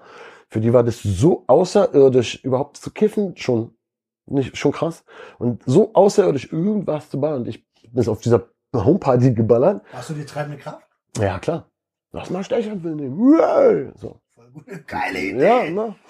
So, aber ich habe nie versucht, jemanden zu überreden, der es nicht wollte. Oder ich habe auch, wenn jemand zu mir ankam, äh, kann ich mal mit dir kiffen? Hast du schon mal gekifft? So, nein, aber ich will zum Ausprobieren, dann verpiss dich halt oder so, ne? Aber so unter den Kumpels, wo man eh wusste, man hat Bock, da war ich schon oft mit den Ideen und den Impulsen und so, ne? Ja, und dann haben wir es halt gekaut irgendwie und irgendwann ähm, bin ich wie in äh, eine Trance verfallen. Ich lache jetzt öfter, aber es war gar nicht lustig, ne? Ich lach so, lach so schlechte Erinnerungen weg und und und so eine Sache. Und ähm, habe halt sehr verschwommene Erinnerungen äh, daran, dass irgendwie mein Bewusstsein so halb wieder da war. Auf jeden Fall war ich einfach nicht mehr Herr meiner Sinne und habe so filmartige Erinnerungen und habe dann wie in einem schlechten Film, sag ich mal, an diese Party in dieser Wohnung so ein paar Schlaglichterinnerungen, da bin ich irgendwie rumgesteuert, hatte irgendein Probleme mit Leuten, weil ich nicht mehr kommunizieren konnte, und irgendwelche Grenzüberschreitungen wahrscheinlich gemacht habe oder so. Und das nächste Mal, dass mein Bewusstsein erwacht ist, war halt, dass ich ähm, irgendwie mit freiem Oberkörper umringt von Menschen wach werde, die mich festhalten. Ich hatte überall Wunden, Alter. Ich habe so geblutet irgendwie und die Leute, da habe ich ja so gemerkt, das sind so, das sind schon die Leute aus meiner Klasse, so und ähm, hatte aber Wunden, geblutet, Alter und so. Ich wusste nicht, was, also, keine Ahnung, ich wusste nicht mehr, wann, wann ich war und so, ne? Und ähm, hab mich halt losgerissen von den Leuten, hab da glaube ich auch noch ein Mädchen aus meiner Klasse wehgetan, das nicht mit Absicht, aber so beim, ich, ich hatte Todesangst, ich dachte, Passiert. keine Ahnung, was mit mir passiert halt so, ne? Bin halt losgerannt durch diese Wohnung, ich wusste auch nicht, wo ich bin halt, hab mich irgendwo eingesperrt in irgendeinem Zimmer und ähm, hatte irgendwie Angst und ähm, wieder das Bewusstsein verloren. Und ähm, das nächste, was ich halt weiß, ist halt, dass ich irgendwie splitterfasernackt in irgendeinem Bett liege, So, und liebe Leute, als, als äh, erschreckendes, äh, erschreckendes Beispiel sei äh, der Wahrheit Genüge getan, so, es war auch nass mein Bett. Mhm, Okay. So, ich keine Ahnung, ich weiß es ja nicht, aber es war halt so. Und bin halt nass in dieser Wohnung aufgestanden und ähm, wusste nicht, wo ich war, bin und wer und wann und wieso und überhaupt und bin da irgendwie durchgesteuert und habe durch eine milchige Scheibe so Lichter gesehen und dann war der halt der Überzeugung, ich bin in einem chinesischen Restaurant gefangen oder sowas so, ja, weil es waren so Lichter und ich steuere durch die Wohnung und irgendwann kommen mir halt die Mädels da aus der Klasse oder so entgegen halt, ne? Und ich verspäter versagt und so, habe eine Vollkrise bekommen, habe mich wieder irgendwo eingeschlossen, keine Ahnung, wieder Bewusstsein verloren und so und ähm, die Geschichte war dann, um mal kurz da keinen keinen so einen Spannungsbogen aufzubauen, was mir passiert war, ist, ich bin irgendwann von der Party anscheinend auf meinem Trip rausgegangen, keiner hat's gemerkt, muss, also irgendwann irgendwie T-Shirt ausgezogen, weiß der Geier, wahrscheinlich war mir warm auf, auf irgendwie Vergiftungsmodus, Alter. Ah, wie gesagt, das schützen Ja. Und dann bin ich wohl die Treppe runtergefallen und habe daher diese ganzen Wunden am ganzen Oberkörper. Dann bin ich die ganze Straße runtergelaufen und lag am anderen Ende der Straße, an einer Hauptstraße, blutend, Alter, auf dem Boden. Nicht lustig, auch wenn ich Naja, Dicker, ich meine, du musst irgendwie dann so galgenhumormäßig drüber lachen, aber guck mal, ihr könnt gerne auch drüber lachen, wenn ihr die Geschichte hört und sie euch wie so ein Fear and Loathing Film vorstellen. Wenn ihr nicht vergesst, dass die Realität eine andere in meiner in meinem Empfinden war, ich werde es auch gleich nochmal sagen, und vor allen Dingen, wenn ihr euch vorstellt, ihr seid meine Mom, ja, dann ist, bleibt euch das Lachen so im Halse stecken. Von daher, ich erzähle es einfach so, wie ich es jetzt erzähle. So, ich die Geschichte natürlich schon oft privat erzählt, weil sie krass ist. Ich habe sie noch nie öffentlich erzählt. Ne? Sie soll halt einfach eine abschreckende Geschichte sein, aber sie kann auch gerne irgendwie unterhalten, sonst brauche ich mich auch nicht hier vor eine Kamera setzen. Das So. ist ja abschreckend. Ja, und ich sitze ja jetzt hier und man weiß ja irgendwie, ich habe echt so, ich durfte viele, viele coole Sachen in meinem Leben erleben und die Geschichte, die ich erzähle, ist über 20 Jahre her. Von daher kann man ja auch ein bisschen lachen, weil, ey, Digga, hier, ich sitze ja hier und lach auch. Ne? So, ne, ihr tanzt ja jetzt nicht auf meinem Grab und lacht über die Geschichte, so ist ja noch nicht. So, ähm, so äh, auf jeden Fall, so lag ich da an so einer Straße, na, na, na. Das heißt natürlich, ich hätte dreimal tot sein können. Also bei der Vergiftung vom Stechapfel sowieso, beim Sturz die Treppe runter hätte ich sterben können oder sonst was, wisst ihr. Ich hätte auf die Straße rennen können und so. Und es war auch nicht das erste einzige Mal in meinem Leben, wo das hätte passieren können, aber das war auf jeden Fall das, wo, also, äh, hallo? Aber so eine Scheiße hat man. Äh, Also ich wusste ja nicht mal, was, was Straße, ich wusste nicht mal, ich war ja nicht mal anwesend. So, ich, also ich bin einfach rumgesteuert durch irgendeine Traumwelt, an die ich mich nicht erinnern kann. Und ich hätte ein Auto nicht mal als solches erkannt. Das wäre einfach wie so ein Lichtpunkt, so, so durch irgendeinen so dimensionslosen Raum. Ja, so.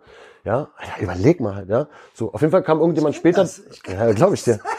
So, aber auf der Straße ist schon hammerhart. So alleine vom eigenen Klo liegen ist ja noch mal eine andere Nummer. Aber so und in dem Alter und so, egal. Ich, es ist glaube kein Wettbewerb, wer jetzt schlimmer die Treppe runtergefallen ist, ne? Mich, also, Nein, natürlich nicht.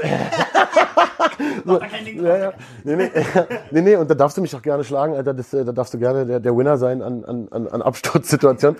Aber nee, nee, um jetzt mal wieder von dem, von dem Humorigen runterzukommen, ähm, möchte ich die Geschichte einfach auch mal, dann jetzt, äh, mal bildlich beenden. Also da lag ich dann auf der Straße und irgendeiner, der später zur Party kam, ähm, hat mich gefunden und irgendwie mitgeschleift so und ich bin anscheinend gelaufen. Und dann haben die versucht mich auf die Wunden auf der Party gesehen haben versucht mich zu verarzten. Und dabei bin ich aufgewacht. Und da habe ich halt Schmerzen gehabt habe geblutet und habe gedacht irgendwelche Dämonen fressen mich Alter. So und ähm, das war eine Erklärung für die Story. Ich bin dann halt irgendwie am nächsten Tag ich habe in der gleichen Straße gewohnt auch übrigens auch so schlau ne sowas passiert in der Straße wo man wohnt aber meine Mutter hat es halt nicht gesehen und ähm, Schweinen gehabt. ja, wahrscheinlich, ja, schon, das nicht mit eigenen Augen gesehen zu haben. Fakt ist, am nächsten Tag, ich wach halt irgendwie da auf oder so und dachte, ich bin normal. Und das ist halt was krasses, was auch User natürlich, ey, man weiß schon immer noch, dass man was genommen hat. So, ne? Also das ist, muss schon einen krassen Gang einlegen, dass du, dass du, also, ne, ja, hier ist dieser rosa Elefant, so, ja. So, ne? das, der ist da wirklich. Das, diesen, dass du etwas diesen Gang einlegt und du nicht mal mehr den Abstand hast zu sagen, ja stimmt, ich habe doch diese Scheiße in mich reingeballert. Vielleicht bilde ich mir irgendeine Kacke ein, höre ich mal lieber auf meinen Kumpel, der mir sagt, hier ist nichts, weil der hat nichts genommen oder so. Das für bare Münze zu halten, was man als Halluzination sieht und auch vergessen zu haben, dass man überhaupt irgendeine Substanz im System hat, das ist schon ein ekliger Gang. Das ist schon leicht, also ps- psychotisch. Das, das ist eine drogeninduzierte Psychose. Und ich, so, und das heißt, ich war da mittendrin, 24 Stunden nach Einnahme, vielleicht weniger, ein bisschen weniger, und bin nach Hause gegangen. So. Weil ich dachte, ich bin normal. Ich habe ganz komische Gespräche mit den anderen Leuten, die noch am nächsten Tag auf, noch da gepennt haben auf der Party immer geführt. noch bluten und immer noch wenig Ja. Pflaster überall. Mhm, mhm, So Pflaster überall und so und alle sind so komisch mit mir umgegangen. Ich habe auch manchmal Sachen gemacht, dann haben die mich gefragt, warum machst du das? Und ich konnte nicht erklären, warum ich das mache und so. Es war schon unangenehm. Und dann dachte ich, okay, dann war halt irgendwann, da gehst du jetzt mal bitte nach Hause so. Und ich so, ach ja, so, bin nach Hause gegangen. Und ich habe ja, wie gesagt, alleine oben in meiner Butze gewohnt, aber im gleichen Haus. Meine Mutter hat unter mir gewohnt, ne? Also wir sind uns natürlich tausendmal begegnet, auch am Tag unter Umständen. Und es war mitten die Zeit, wo auch alles ganz schlimm war. Also Wie warst du da? 16, 15, 15 vielleicht noch knapp, 16 vielleicht maximal. Und dann saß ich halt oben in meiner Wohnung, Alter, so. Und ähm, da hat so ein Telefon, dass wir intern, also dass ich mich anrufen kann, weil man, man muss ja irgendwie sich anrufen. Und ich weiß halt noch, Erinnerungsfetzen, dass ich da saß und meine Mutter mich anruft und sagt, äh, so, komm mal runter, so. Ne? Ich alles klar. Dann klingelt wieder das Telefon, sie so, komm doch, so runter. Ich, ja, ich komm doch, Alter, so, ne? Ding. Es klingelt wieder so. Sie so, da, wo bleibst du? Ich warte und so. Ich so, die wartet, wieso wartet die? Für mich war wirklich, ich schwöre dir, Digga, ich habe immer nur Bing, bing. Ich bin immer mit dem Klingeln dieses Telefons aufgewacht. Das ist schon mm, unangenehm. So, und ähm, ja, Weißt du noch, wie viel Samen du da gefressen hast? ah, ich glaube, das waren 30 Samen in so einem Tütchen. Und ich weiß nicht mehr genau, ob wir zwei Tütchen hatten, ob wir uns ein Tütchen geteilt haben, das weiß ich nicht mehr. Wirklich die Samen, die kleinen schwarzen Körnchen. Naja, und dann war halt äh, auch meine Mutter mit meinem Zustand irgendwie auch konfrontiert und so. Und ich war halt, sag ich mal, fast 48 Stunden später, war ich immer noch in diesem psychotischen Zustand. Meine Mutter war dem dann, war dann vor dem ausgesetzt, sie hatte das Tütchen bei mir in der Wohnung gefunden, wo Stecher für drauf stand. Sie wusste genau, was ich zu mir genommen habe. Theoretisch ja auch gut auf eine gewisse Art, aber auch irgendwie dumm jetzt rein vom, ich möchte das geheim halten als jugendlicher Standpunkt. Und ähm, naja, und dann hatte ich halt richtig so, also diese erbärmlichen Kisten, dass ich halt irgendwie, ich sollte irgendwas machen da, Hausflur saugen oder so. Ich habe original dicker Insekten an der Wand krabbeln sehen und so, ne? Und ich habe meine Mutter gerufen und gesagt, Mama, Mama, Mama, Mama. Äh, Mama, Mama, Mama, komm und so, guck dir das an. Und alles war voll so Viecher dicker an der Wand. Meine Mutter kommt, sie kommt an, in dem Moment, wo sie kommt, genau im gleichen Moment, so krabbeln in so ein Loch. Und ich will sozusagen sagen, Mama, ich schwöre, hier waren gerade eben, und während ich rede, ich sehe im Blick meiner Mutter, dieser du verlorener, äh, armer Sohn, äh, äh, sehe ich so, Dicker, ich laber Scheiße. Hier sind keine Insekten, Digga. Aber hast es in dem Moment gecheckt. Nee, in dem Moment, aber das Krasse ist, dass ich fünf Minuten später hab ich sie vergessen. So. Und so ging irgendwie dieser Tag rum, ich mit meinen Pflastern und Wunden, ey, Digga, ey. Und ähm, äh, meine Mutter muss natürlich, also so ein Respekt vor meiner Mutter, dass sie zum Beispiel, also zum Beispiel, es wäre falsch gewesen, meiner Meinung nach, den Notarzt zu rufen. Das ist richtig, wie sie das gesittet hat. Aber Dicker, aus der Perspektive einer Mutter, ich muss meiner Mutter nochmal 50 Triggerwarnungen privat aussprechen, ob sie sich die Folge hier anguckt, weil sie kennt die Stories, sie weiß es, also sie war auch dabei. Aber es ist schon hart für sie auch, es zusammenhängt natürlich zu hören, ne? Voll. Lass mich kurz äh, äh, einfach die Geschichte äh, äh, sozusagen zu Ende bringen. Dann hat meine Mutter die ganze nächste Nacht noch mit mir durchgestanden, also 48 Stunden oder so nach Einnahme. Und ich bin immer wieder aufgewacht mit Halluzinationen, also so Halluzinationen, dass Vincent hat auf meiner Bettkante gesessen, ich habe angefangen mit ihm zu reden, mach ich so, ist der weg. Also wie im Film, Dicker, aber ein ganz schlimmer Film ist es, meine lieben äh, Freunde, ja. Und es klopft an der Tür. Ich stehe auf, mach die Tür auf, stehen zwei Kumpels vor der Tür und sagen so, ja, Dicker, was geht? Und ich sag, ah, Dicker, warte mal, ich schlafe, ich, ich schlafe, ich, ja, wir können hochgehen. Ich so zu meiner Mutter, ey Mama, ey, ich gehe mal hoch, ja, Dings und Bums sind da so. Meine Mutter so, Dark, da ist keiner. Also Und ich guck so, Drin. Ich guck so, ich guck so, die gucken mich so an. So. so. Ich sag so zu Mama, so Dings und wir gehen jetzt einfach mal kurz hoch. Ich sag so, Dark, leg dich zurück ins Bett. Also ich habe größte Mitgefühl mit meiner Mutter, wenn ich das nacherzähle, ne? Also, so ist, also nur weil wir hier eine Kamera ist, lasse ich mich nicht reinfallen. So, wenn jetzt, äh, so, da kann ich mich locker reinfallen lassen und dann kriege ich auch Tränen davon, ist ja klar, ne? Das ist sehr intensiv. Und sie so, nein, leg dich einfach wieder hin, da ist niemand. Ich sag, doch, Mann, bla bla bla, guck so raus. Niemand! Niemand fucking vor dieser Tür. So, Alter, das ist so. Aber ohne Scheiß. Respekt an deine Mom. Da, oder Respekt, dass sie überhaupt jemand da war, der auf dich aufgepasst hat. In dem Ja. Fall halt deine Mutter, ne? Ja. Ist, stell dir mal vor, da wäre keiner gewesen. Ja, du ja, hättest die alle gesehen. Ja, ja, voll. Ja, ja, voll. Und ähm, ja, und es war halt so nach dem Motto, dann habe ich diese Nacht aber irgendwie durchgestanden und irgendwie kam ich irgendwie ein bisschen klar. Das heißt natürlich auch nach außen auf jeden Fall konnte ich mich wieder normal verhalten. Und innerlich war ich sehr verunsichert und schwer traumatisiert auf jeden Fall. Also ist, ich lache jetzt, man merkt, ich lache dann so diese, ich lache die Erinnerung an, an, an die Traumatisierung weg, wenn ich dann so lache, ne? Aber jeder, der ein bisschen mitdenkt, der checkt es ja. Ja, ja, da war sogar so ein Mini-Stotterer gerade bei dem, was ich gesagt habe. Das ist hängen geblieben, Alter, krass. Und ähm, auf jeden Fall musste ich ja am Montag wieder zur Schule, Alter. Den, au- außerdem, außer dass da Freunde auch waren, wie Vincent oder so, war da aber trotzdem auch gleichzeitig ein Horrorfeld, dahin zu gehen, Alter. Klar. Die haben Und- alle gesehen. Naja, nee, haben sie zum Glück nicht, Alter. So, ich war auch mal auf Pilzen in der Schule zum Beispiel. Das hat auch keiner gesehen. Aber, äh, aber egal. Auf jeden Fall musste ich am Montag wieder in die Schule und ich dachte aber, ich bin wieder normal. Ich hab, ich dachte, ich muss dieses Psychoereignis vergessen. Also Leute, ihr kennt es, wenn ihr einen Horrortrips oder so hattet, hast du da irgendeinen komischen, irgendeine Musik gehört, irgendeinen Geruch in der Nase gehabt, der damit zu tun hatte. Das so schlimme Trigger, die sind so eingestanzt, Alter, das ist panische Angst davor. Und Leute, die sowas nicht kennen, zum Beispiel, ihr wisst, der erste Alkoholabsturz mit Tequila und dann jahrelang kein Tequila riechen, weil sofort kommt die Kotze im Hals wieder hoch. Diese, äh, diese sensorischen Trigger können halt krass sein, gerade mit Geruch. Und damit beschäftigt, nur Trigger aus dem Weg zu gehen, äh, bin ich wieder normal. Also ein ganz ekelhafter Film. Wie lange hat denn das Ding angedauert, bis du halt wirklich wieder... Das meine ich, 48 Stunden, bis ich keine Halluzination mehr hatte vielleicht und so eine Nacht, die dann da so komisch verlief, so. Aber dann war ich in der Schule, Digga. Und dann ähm, soll, soll irgendwelche Bücher, Digga, keine Ahnung, lesen. Ich gucke auf die Buchstaben und die fangen so an zu zappeln. Sorry, Digga. Scheiße. Ja, ist ja, haben nicht zu so lang schlimm. gemacht. Ja, ja, ist ja alles gut. Ähm, ja, wir haben wirklich zu lange gemacht. Aber ich bin auch mit der Geschichte gleich am Ende. Wir finden aber, nee, wir haben nicht zu lange gemacht, Digga. Nee, nee, alles cool. Das war mein Wecker, der mich an irgendwas erinnern soll. Das ist meine Unprofessionalität. Ähm, aber ganz cool. Das hat mich gerade ein bisschen so aus den Tiefen meiner, meiner wickigen Erinnerung rausgeholt. Das war ganz gut, da, äh, war ganz gut. Ich habe eine Ähm, ja, also auf jeden Fall, die Buchstaben sind mir vor Augen weggeflogen. Das heißt, wenn ich dran kam in der Schule, konnte ich nicht vorlesen, musste mir irgendwas ausdenken und so. Und hatte natürlich, natürlich eine unfassbare Angst, dass es nie wieder normal wird. Also die Angst hat- habe ich natürlich öfter in meinem Leben aus verschiedenen Gründen gehabt. Das hört nie wieder auf, die Angst hängen zu bleiben. Meine lieben Freunde, ihr kennt das, manche von euch kennen es, viele, weiß nicht genau. Absolut. Also, Und, ähm, und ähm, ja, irgendwie habe ich es geschafft, mit ganz viel Arbeit an mir das, das, das zu bewältigen. So.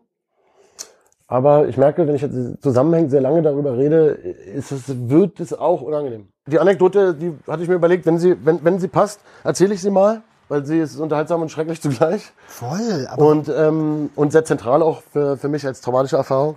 Und ähm, ja, die bin, bei der bin ich jetzt fast am Ende und dann kannst du ja mit deinen Fragen Aber ich will gerade mal eine Sache dazu generell sagen, so Thema Konsumkompetenz und Vorbereitung. Also keine Ahnung, Panik, er steht da schon noch.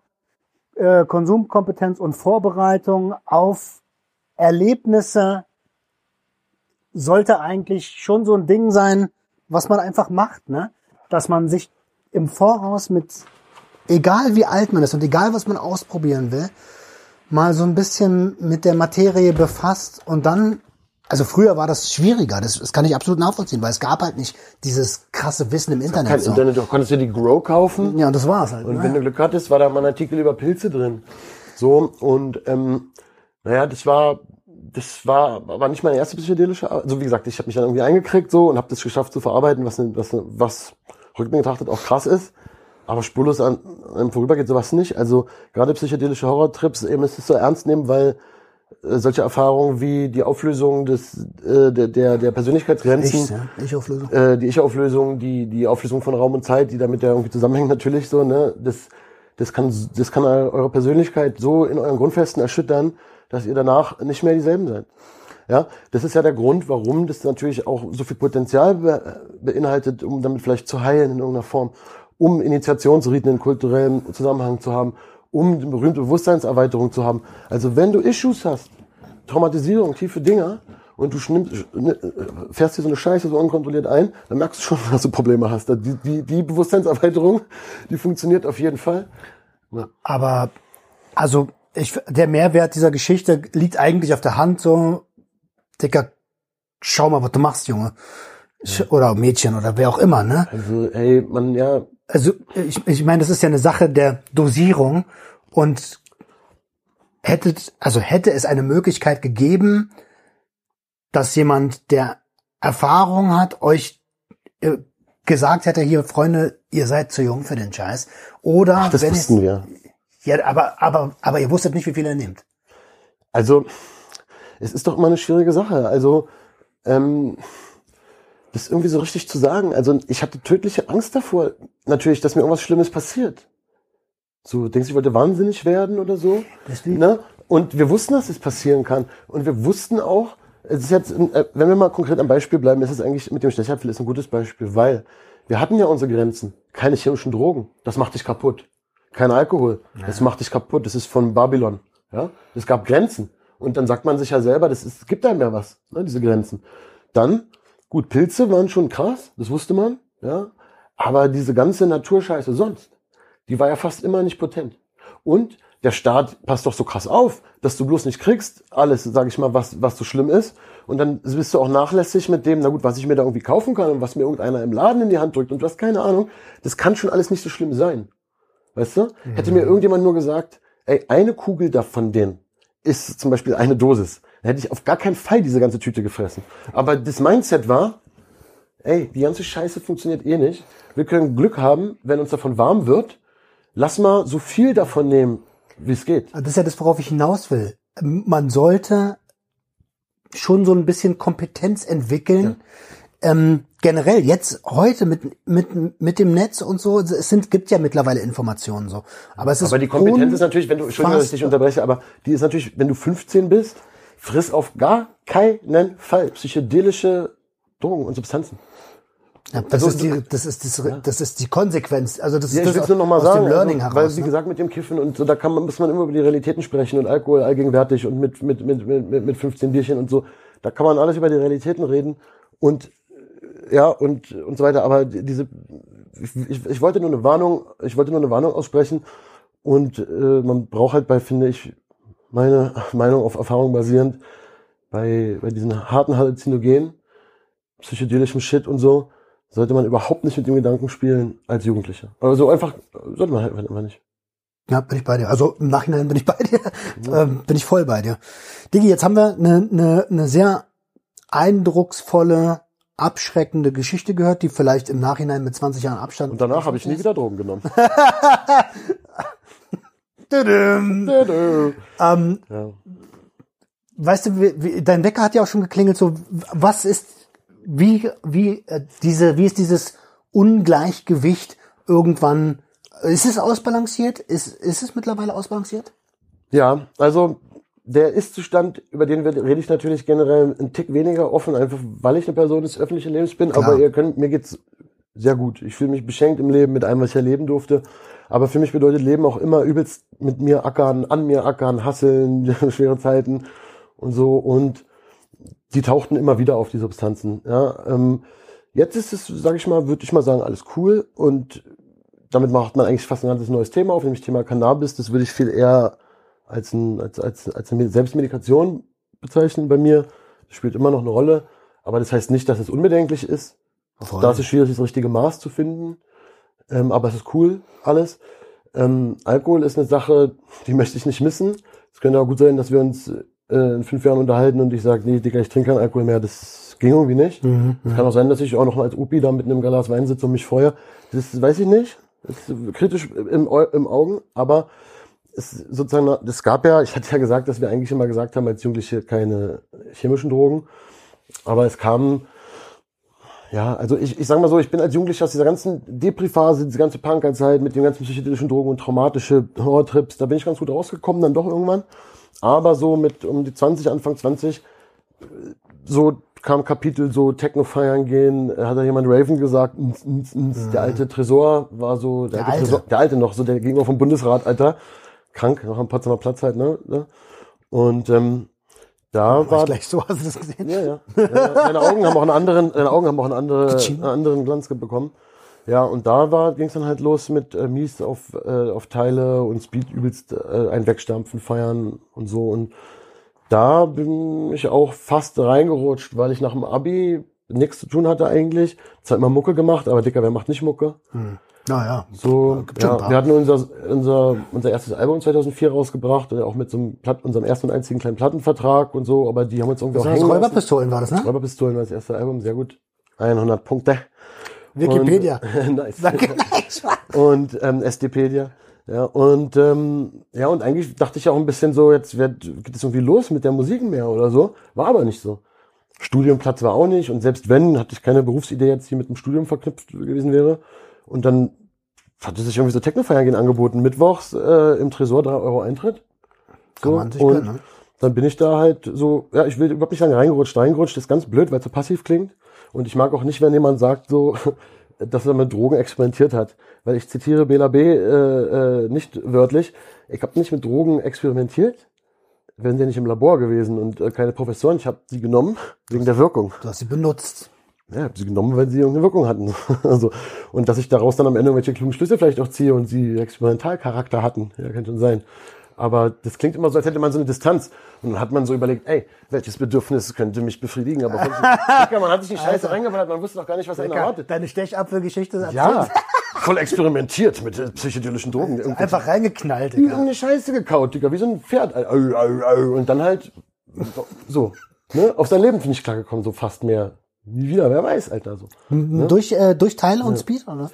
Nee, nee, ich meine durch den Chefhilfe. Ach so, ach so, ach so. Aber Teil und Speed war so, das war dann aber auch schon so, dass ich irgendwann gemerkt habe, Digga, du gehst ja jedes Wochenende feiern. Schön, jedes Wochenende und dann so, ah, Mittwochs drei Euro oder was. So, ne? Und dann habe ich dann hab ich das erlebt, was auch viele kennen. Äh, ganz schlimme Wochendepressionen, so äh, Psychokater hieß es bei uns. Es gibt viele, so wie slangy-mäßig ist mal anders. Psychokater hieß es bei uns. Also das miese Runterkommen, das miese Serotonin ist alle. Aber wir waren natürlich schon auch so, das ist eigentlich fast eine eigene Folge, Alter, weil wir hatten schon auch Safer Use, ne? Wir haben aufgepasst, dass wir gegenseitig mal genug trinken und Elektrolyte und dann haben wir uns vorher schon eingekauft, Sachen, die wir danach essen und trinken und, Ah, Das ist, ist das schon richtig safer. Also es ist richtig. voll uns die reingeballert, nie mehr gekauft und dabei gehabt, als man irgendwie vertragen äh, könnte und so. Aber irgendwann später, Dicker, so Ding, Ding, äh, teilgenommen. Warte mal, war das jetzt das Teil, was ich nehmen wollte? Oder habe ich jetzt noch eins genommen? Habe ich jetzt drei oder vier genommen? Ha! Keine Ahnung, so. so, ne? Und ich war auch schon immer dann auch sehr extrem. Das heißt, so, es kennen dann auch viele, aber das, ich habe nicht, also ich habe dann schon auch fünf, sechs, sieben, acht Teile genommen an so einem Abend, also bis zu zehn, je nach Stärke oder so. Aber auch, auch, auch von den Kloppern auch viele. So, und es war noch so ein Running Gag, war mit so Kumpels so, so ja, ich habe die Schwarzen irgendwas, oh, die schon so aussehen, als würden sie dich ins, ins Grab befördern, aber ich wusste, die sind gut, ich war natürlich schon noch nicht von irgendwo die hergegrabt so.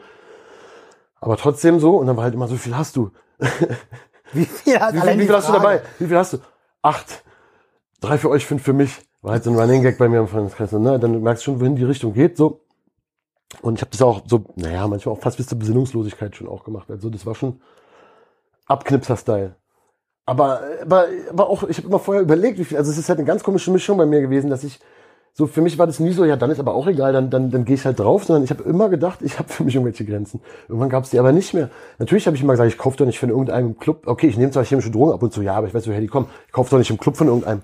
Also Halbes die Jahr Grenze später? immer weiter verschoben. Ja, na klar. Halbes Jahr später irgendwo im Club, ah, mh, äh, ich- ach, man, ist doch scheißegal, ich kaufe jetzt die von irgendeinem. Mal guck mal der, aha, ja klar, der verkauft der, aha, die hat welche gekauft, okay.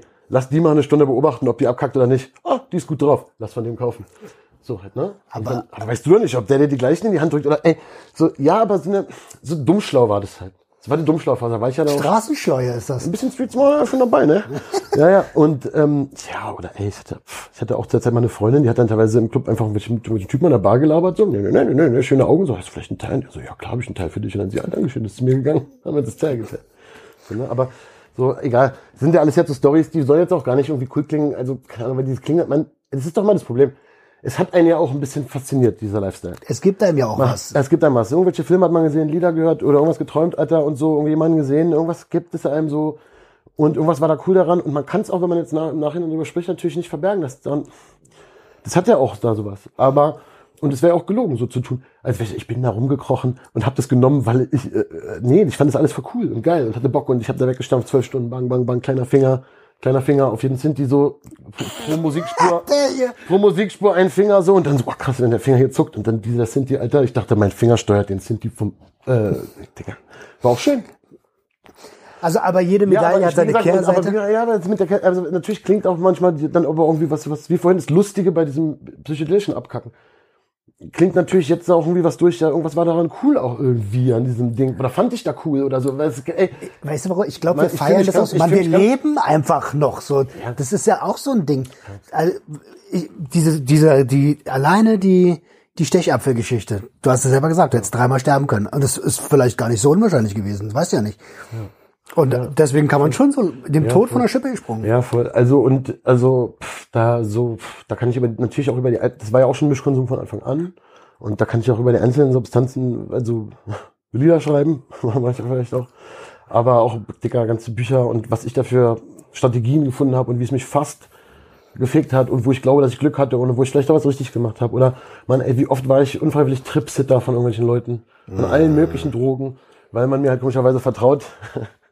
Fehlerhafterweise. Nee, natürlich kann man mir auch vertrauen, Dicker. Und dann gehe ich halt, ob ich mein Bestes gebe und die Leute da irgendwie äh, nicht abkacken lassen und Du musst eine Nase ziehen. Nein, ja, Spaß so, natürlich. so, nein, wir rufen jetzt keinen Notarzt und wir machen jetzt dies und das und so und Und wie viele Leute habe ich abkacken sehen auf dem Weg auch, mit denen ich in irgendwelchen Zimmern saß und gekifft oder Drogen genommen habe, die halt ihr ganzes Leben verschissen haben. Und natürlich würde ich mal sagen, die Substanzen waren nicht der Urgrund. Die waren genau irgendwelche Traumascheiße, wie bei mir, wie bei allen Dicker. Ja, Mann. So, aber natürlich haben die schon teilweise auch echt verhindert, ja, haben die auch im Negativen sehr stark ihre Rolle natürlich auch dazu beigetragen. Ne? So die Substanzen. Aber Kennst du das, wenn du diese alten, okay, also, wie gesagt, also ich meine, an der eigenen Geschichte hängen ja noch so viele weitere Geschichten, die man gesehen, ja, passiv genau. miterlebt hat. So, die, wenn du die heute siehst, sind die immer noch an demselben Punkt so. Ja. Das heißt, du hast schon irgendwas richtig gemacht. Ne? also ich kenne zum Glück viele auch nicht mehr, aber also bei je, also äh, also bei jedem, also jetzt auch natürlich auch nochmal an euch liebe Kinder, also also jeder, der da mit dabei war bei diesen Stories und mitgemacht hat, von denen ich erzähle, also jeder musste irgendwann entweder ganz ganz hart auf eine Bremse treten und auf die Schnauze fallen oder lebt halt auf der Schnauze. Oder lebt nicht mehr. Alles lebt auch nicht mehr. ja. Also es ist von bei meinen nächsten, bei meinen nächsten, zum Glück habe ich keinen, aber bei vielen weiß ich doch gar nicht, was bei denen gel gelaufen ist. Ich glaube, das Ding ist durch jetzt. Naja, ist die Kamera halt durch. Ja, also wir finden auch einfach, so du kannst ja ein cooles Bild von uns beiden einblenden, wie wir so voll, voll gute Laune Ich haben. gern, Aber sag doch mal, also ich meine, wir reden auch wirklich schon lange und du musst mal, also liebe Leute auch da draußen, ich hoffe, es ist für euch auch keine Backe am, am, am Ohr und so. Das ist natürlich sehr persönliche Sachen von mir gewesen. Ich hoffe, ich hoffe, ich hoffe immer so der Rahmen, der Mehrwert, die roten Punkte sind klar. Und, und ich bitte, ich bitte dich, Roman, uns hier sinnführend rauszuführen. Ich, also, du hattest eigentlich schon danach gefragt. Guck mal, Richtig. das war mit an, ja. Voll. Wer ist denn hier die Lauerbacke? nee, also, es ist Alter, es ist so selten. Warte, warte, warte, warte. Es ist voll selten, dass, dass ich denke, boah, krass, der kann quatschen, Bruder. Alter, ja, weißt du, noch Quatsch, weißt du, wer, weißt du, bei wem ich es denke? Bei Olle Sicky Boy. Bei Sick. Ja? Ja, der ist auch einer der wenigen, mit dem sitze ich am Tisch. Der, oh, da muss ich selber sagen, Dicker, lass mich ausreden.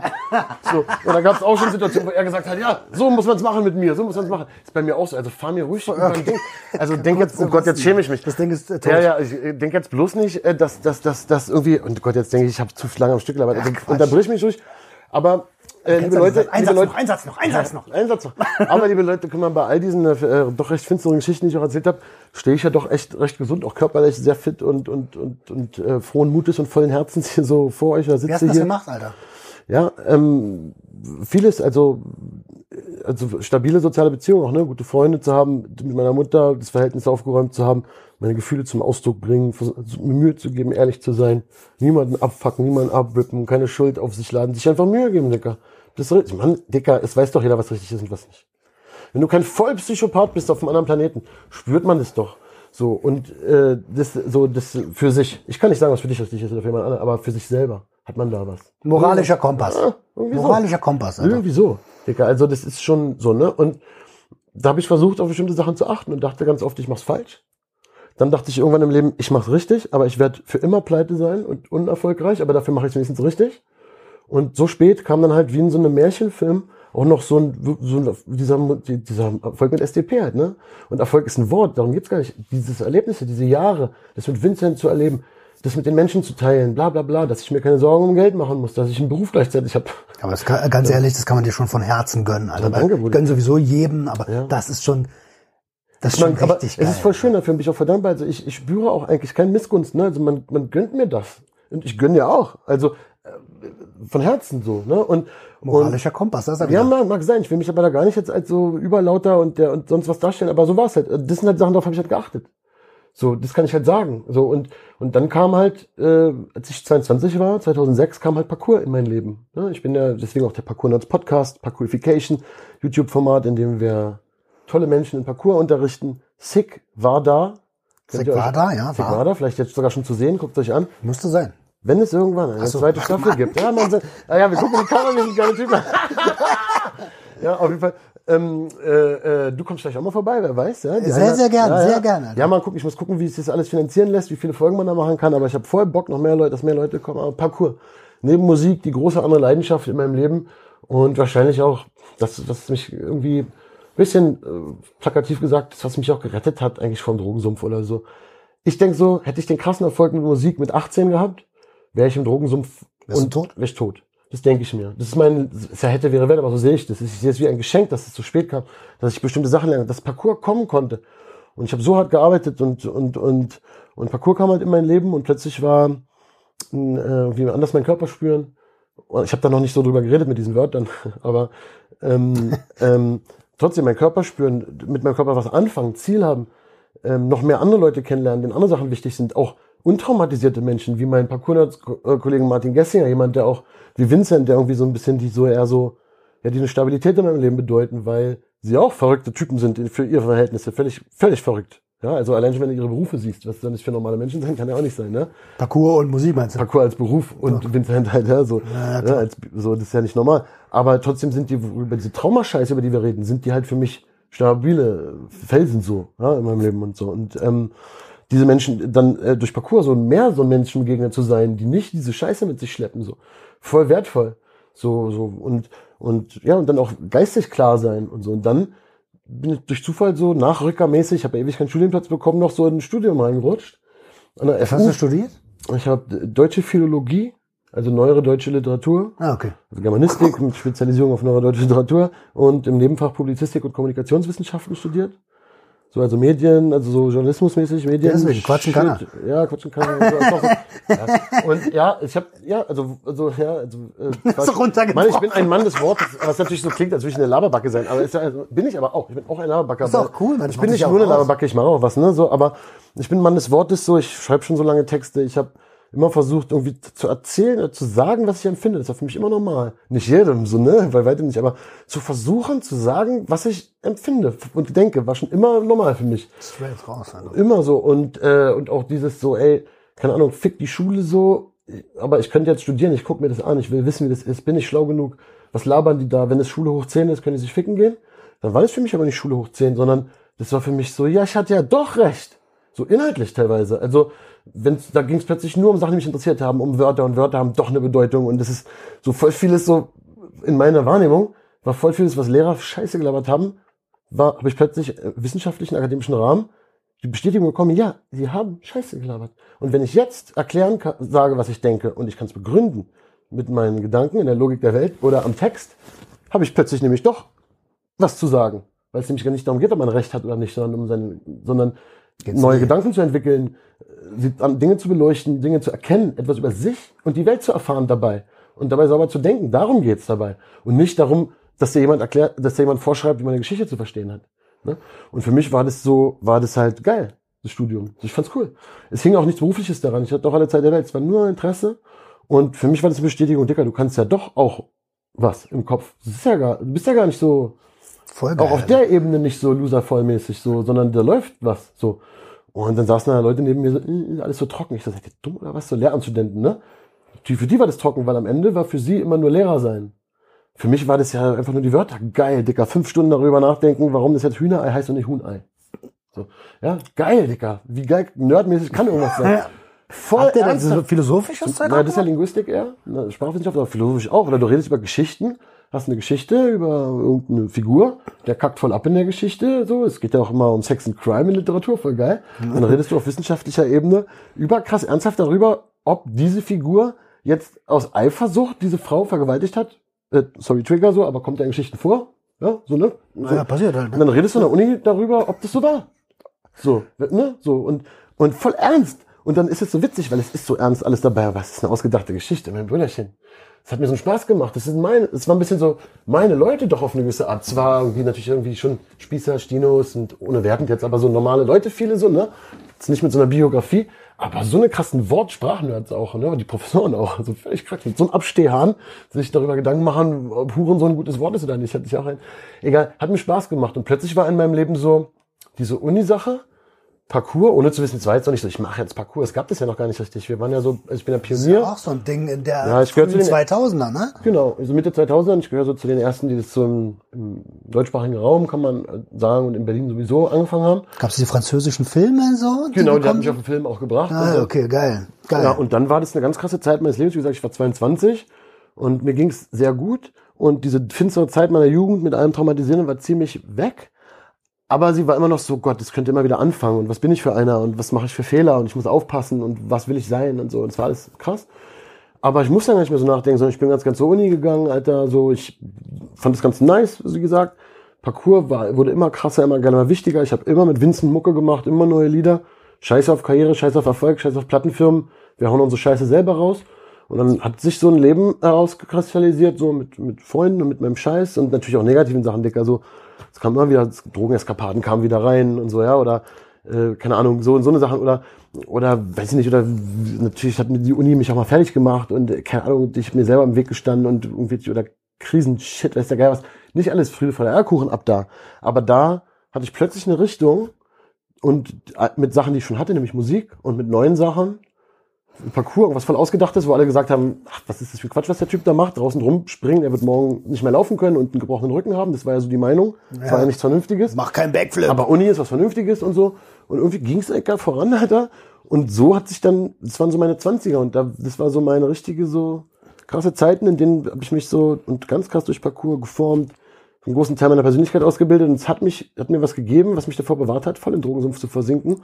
Und ohne das hätte ich auch niemals diese krassen Jahre mit SDP so machen, schaffen können. Also das ist so eine krasse Geschichte, dass ich halt voll Bock hab, die in 10, 15 Jahren mal richtig zusammenhängend mal aufzuschreiben und Ja, nochmal richtig, mal. noch mal richtig reinzugehen in die, die, die Erfahrung, weil das ist doch so fraktal. Jedes, alles, das kennst du ja selber, alles, was du, was man heute in einem halben Satz sagt, in einem Wort, da kannst du raufzoomen und kannst eine Stunde drüber reden, über das eine Wortgefühl.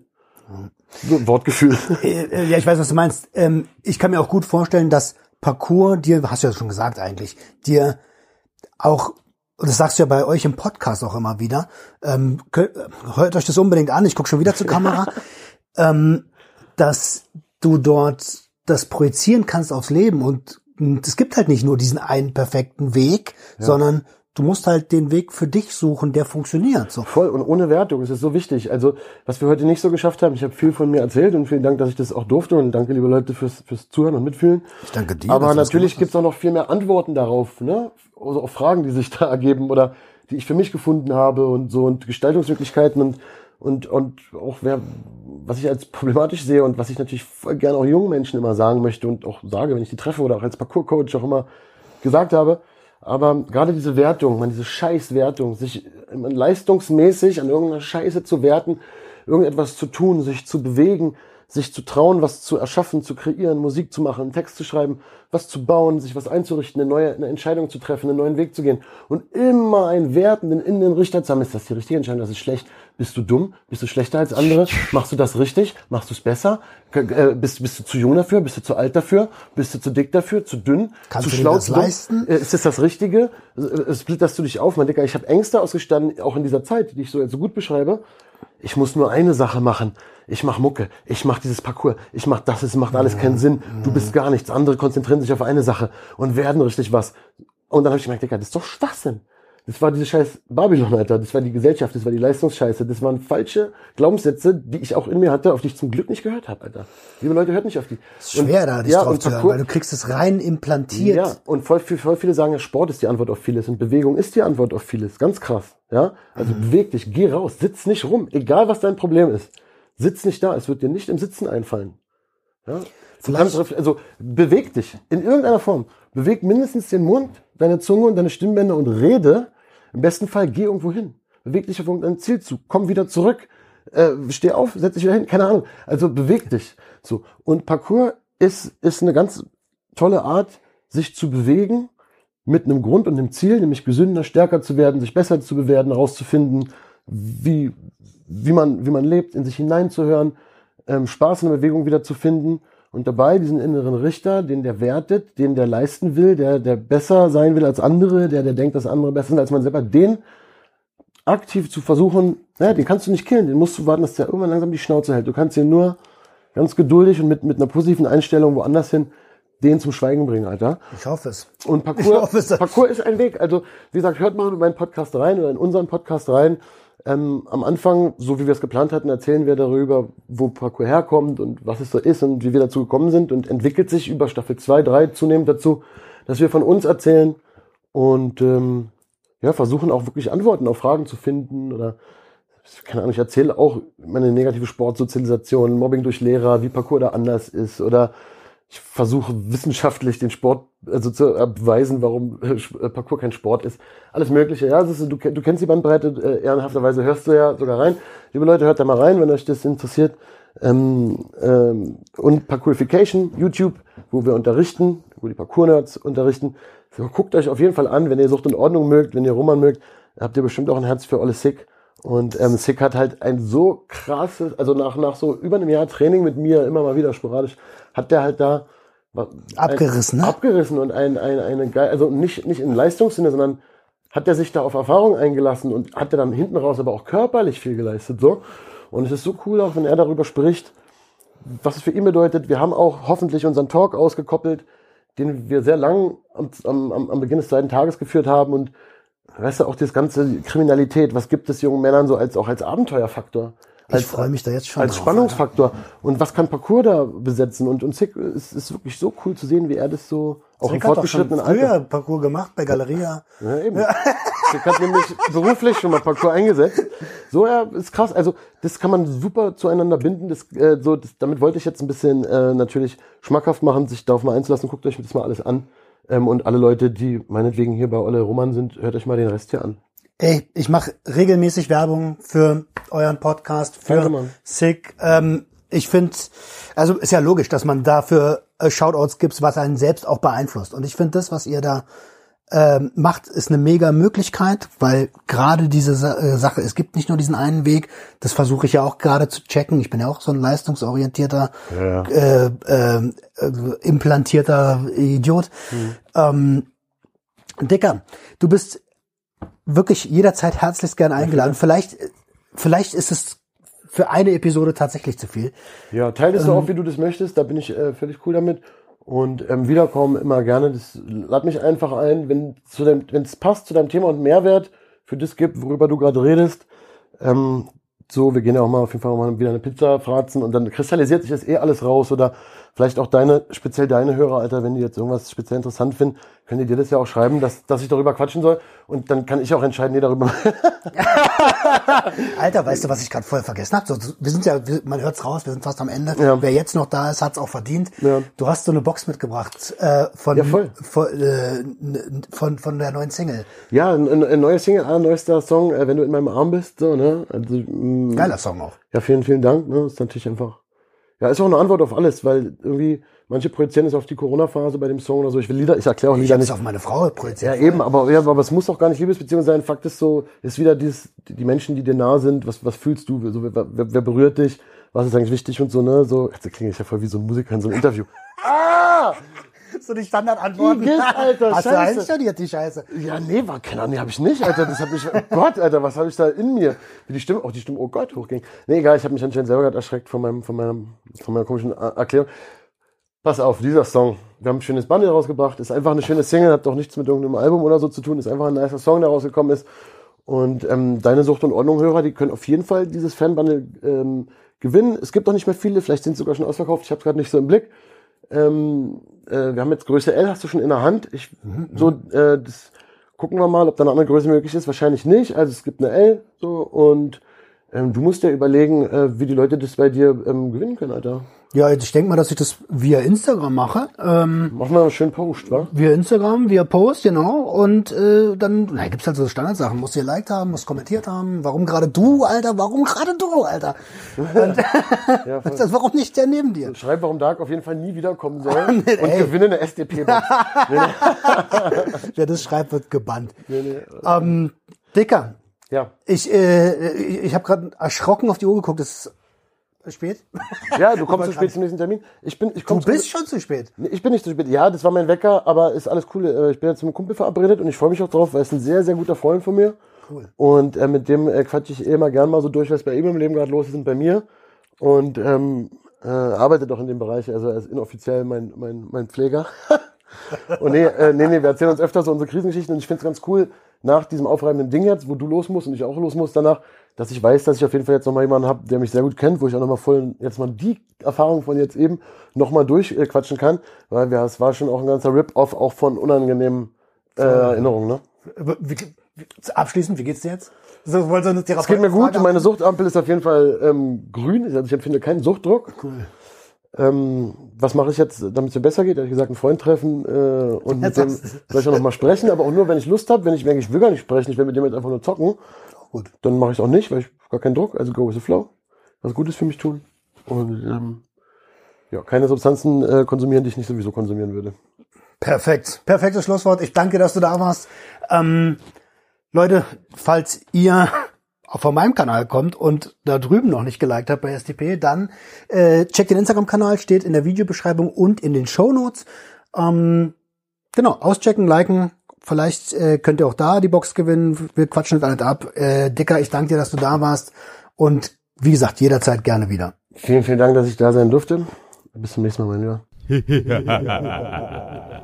Das war Sucht und Ordnung. Schaltet auch beim nächsten Mal wieder ein.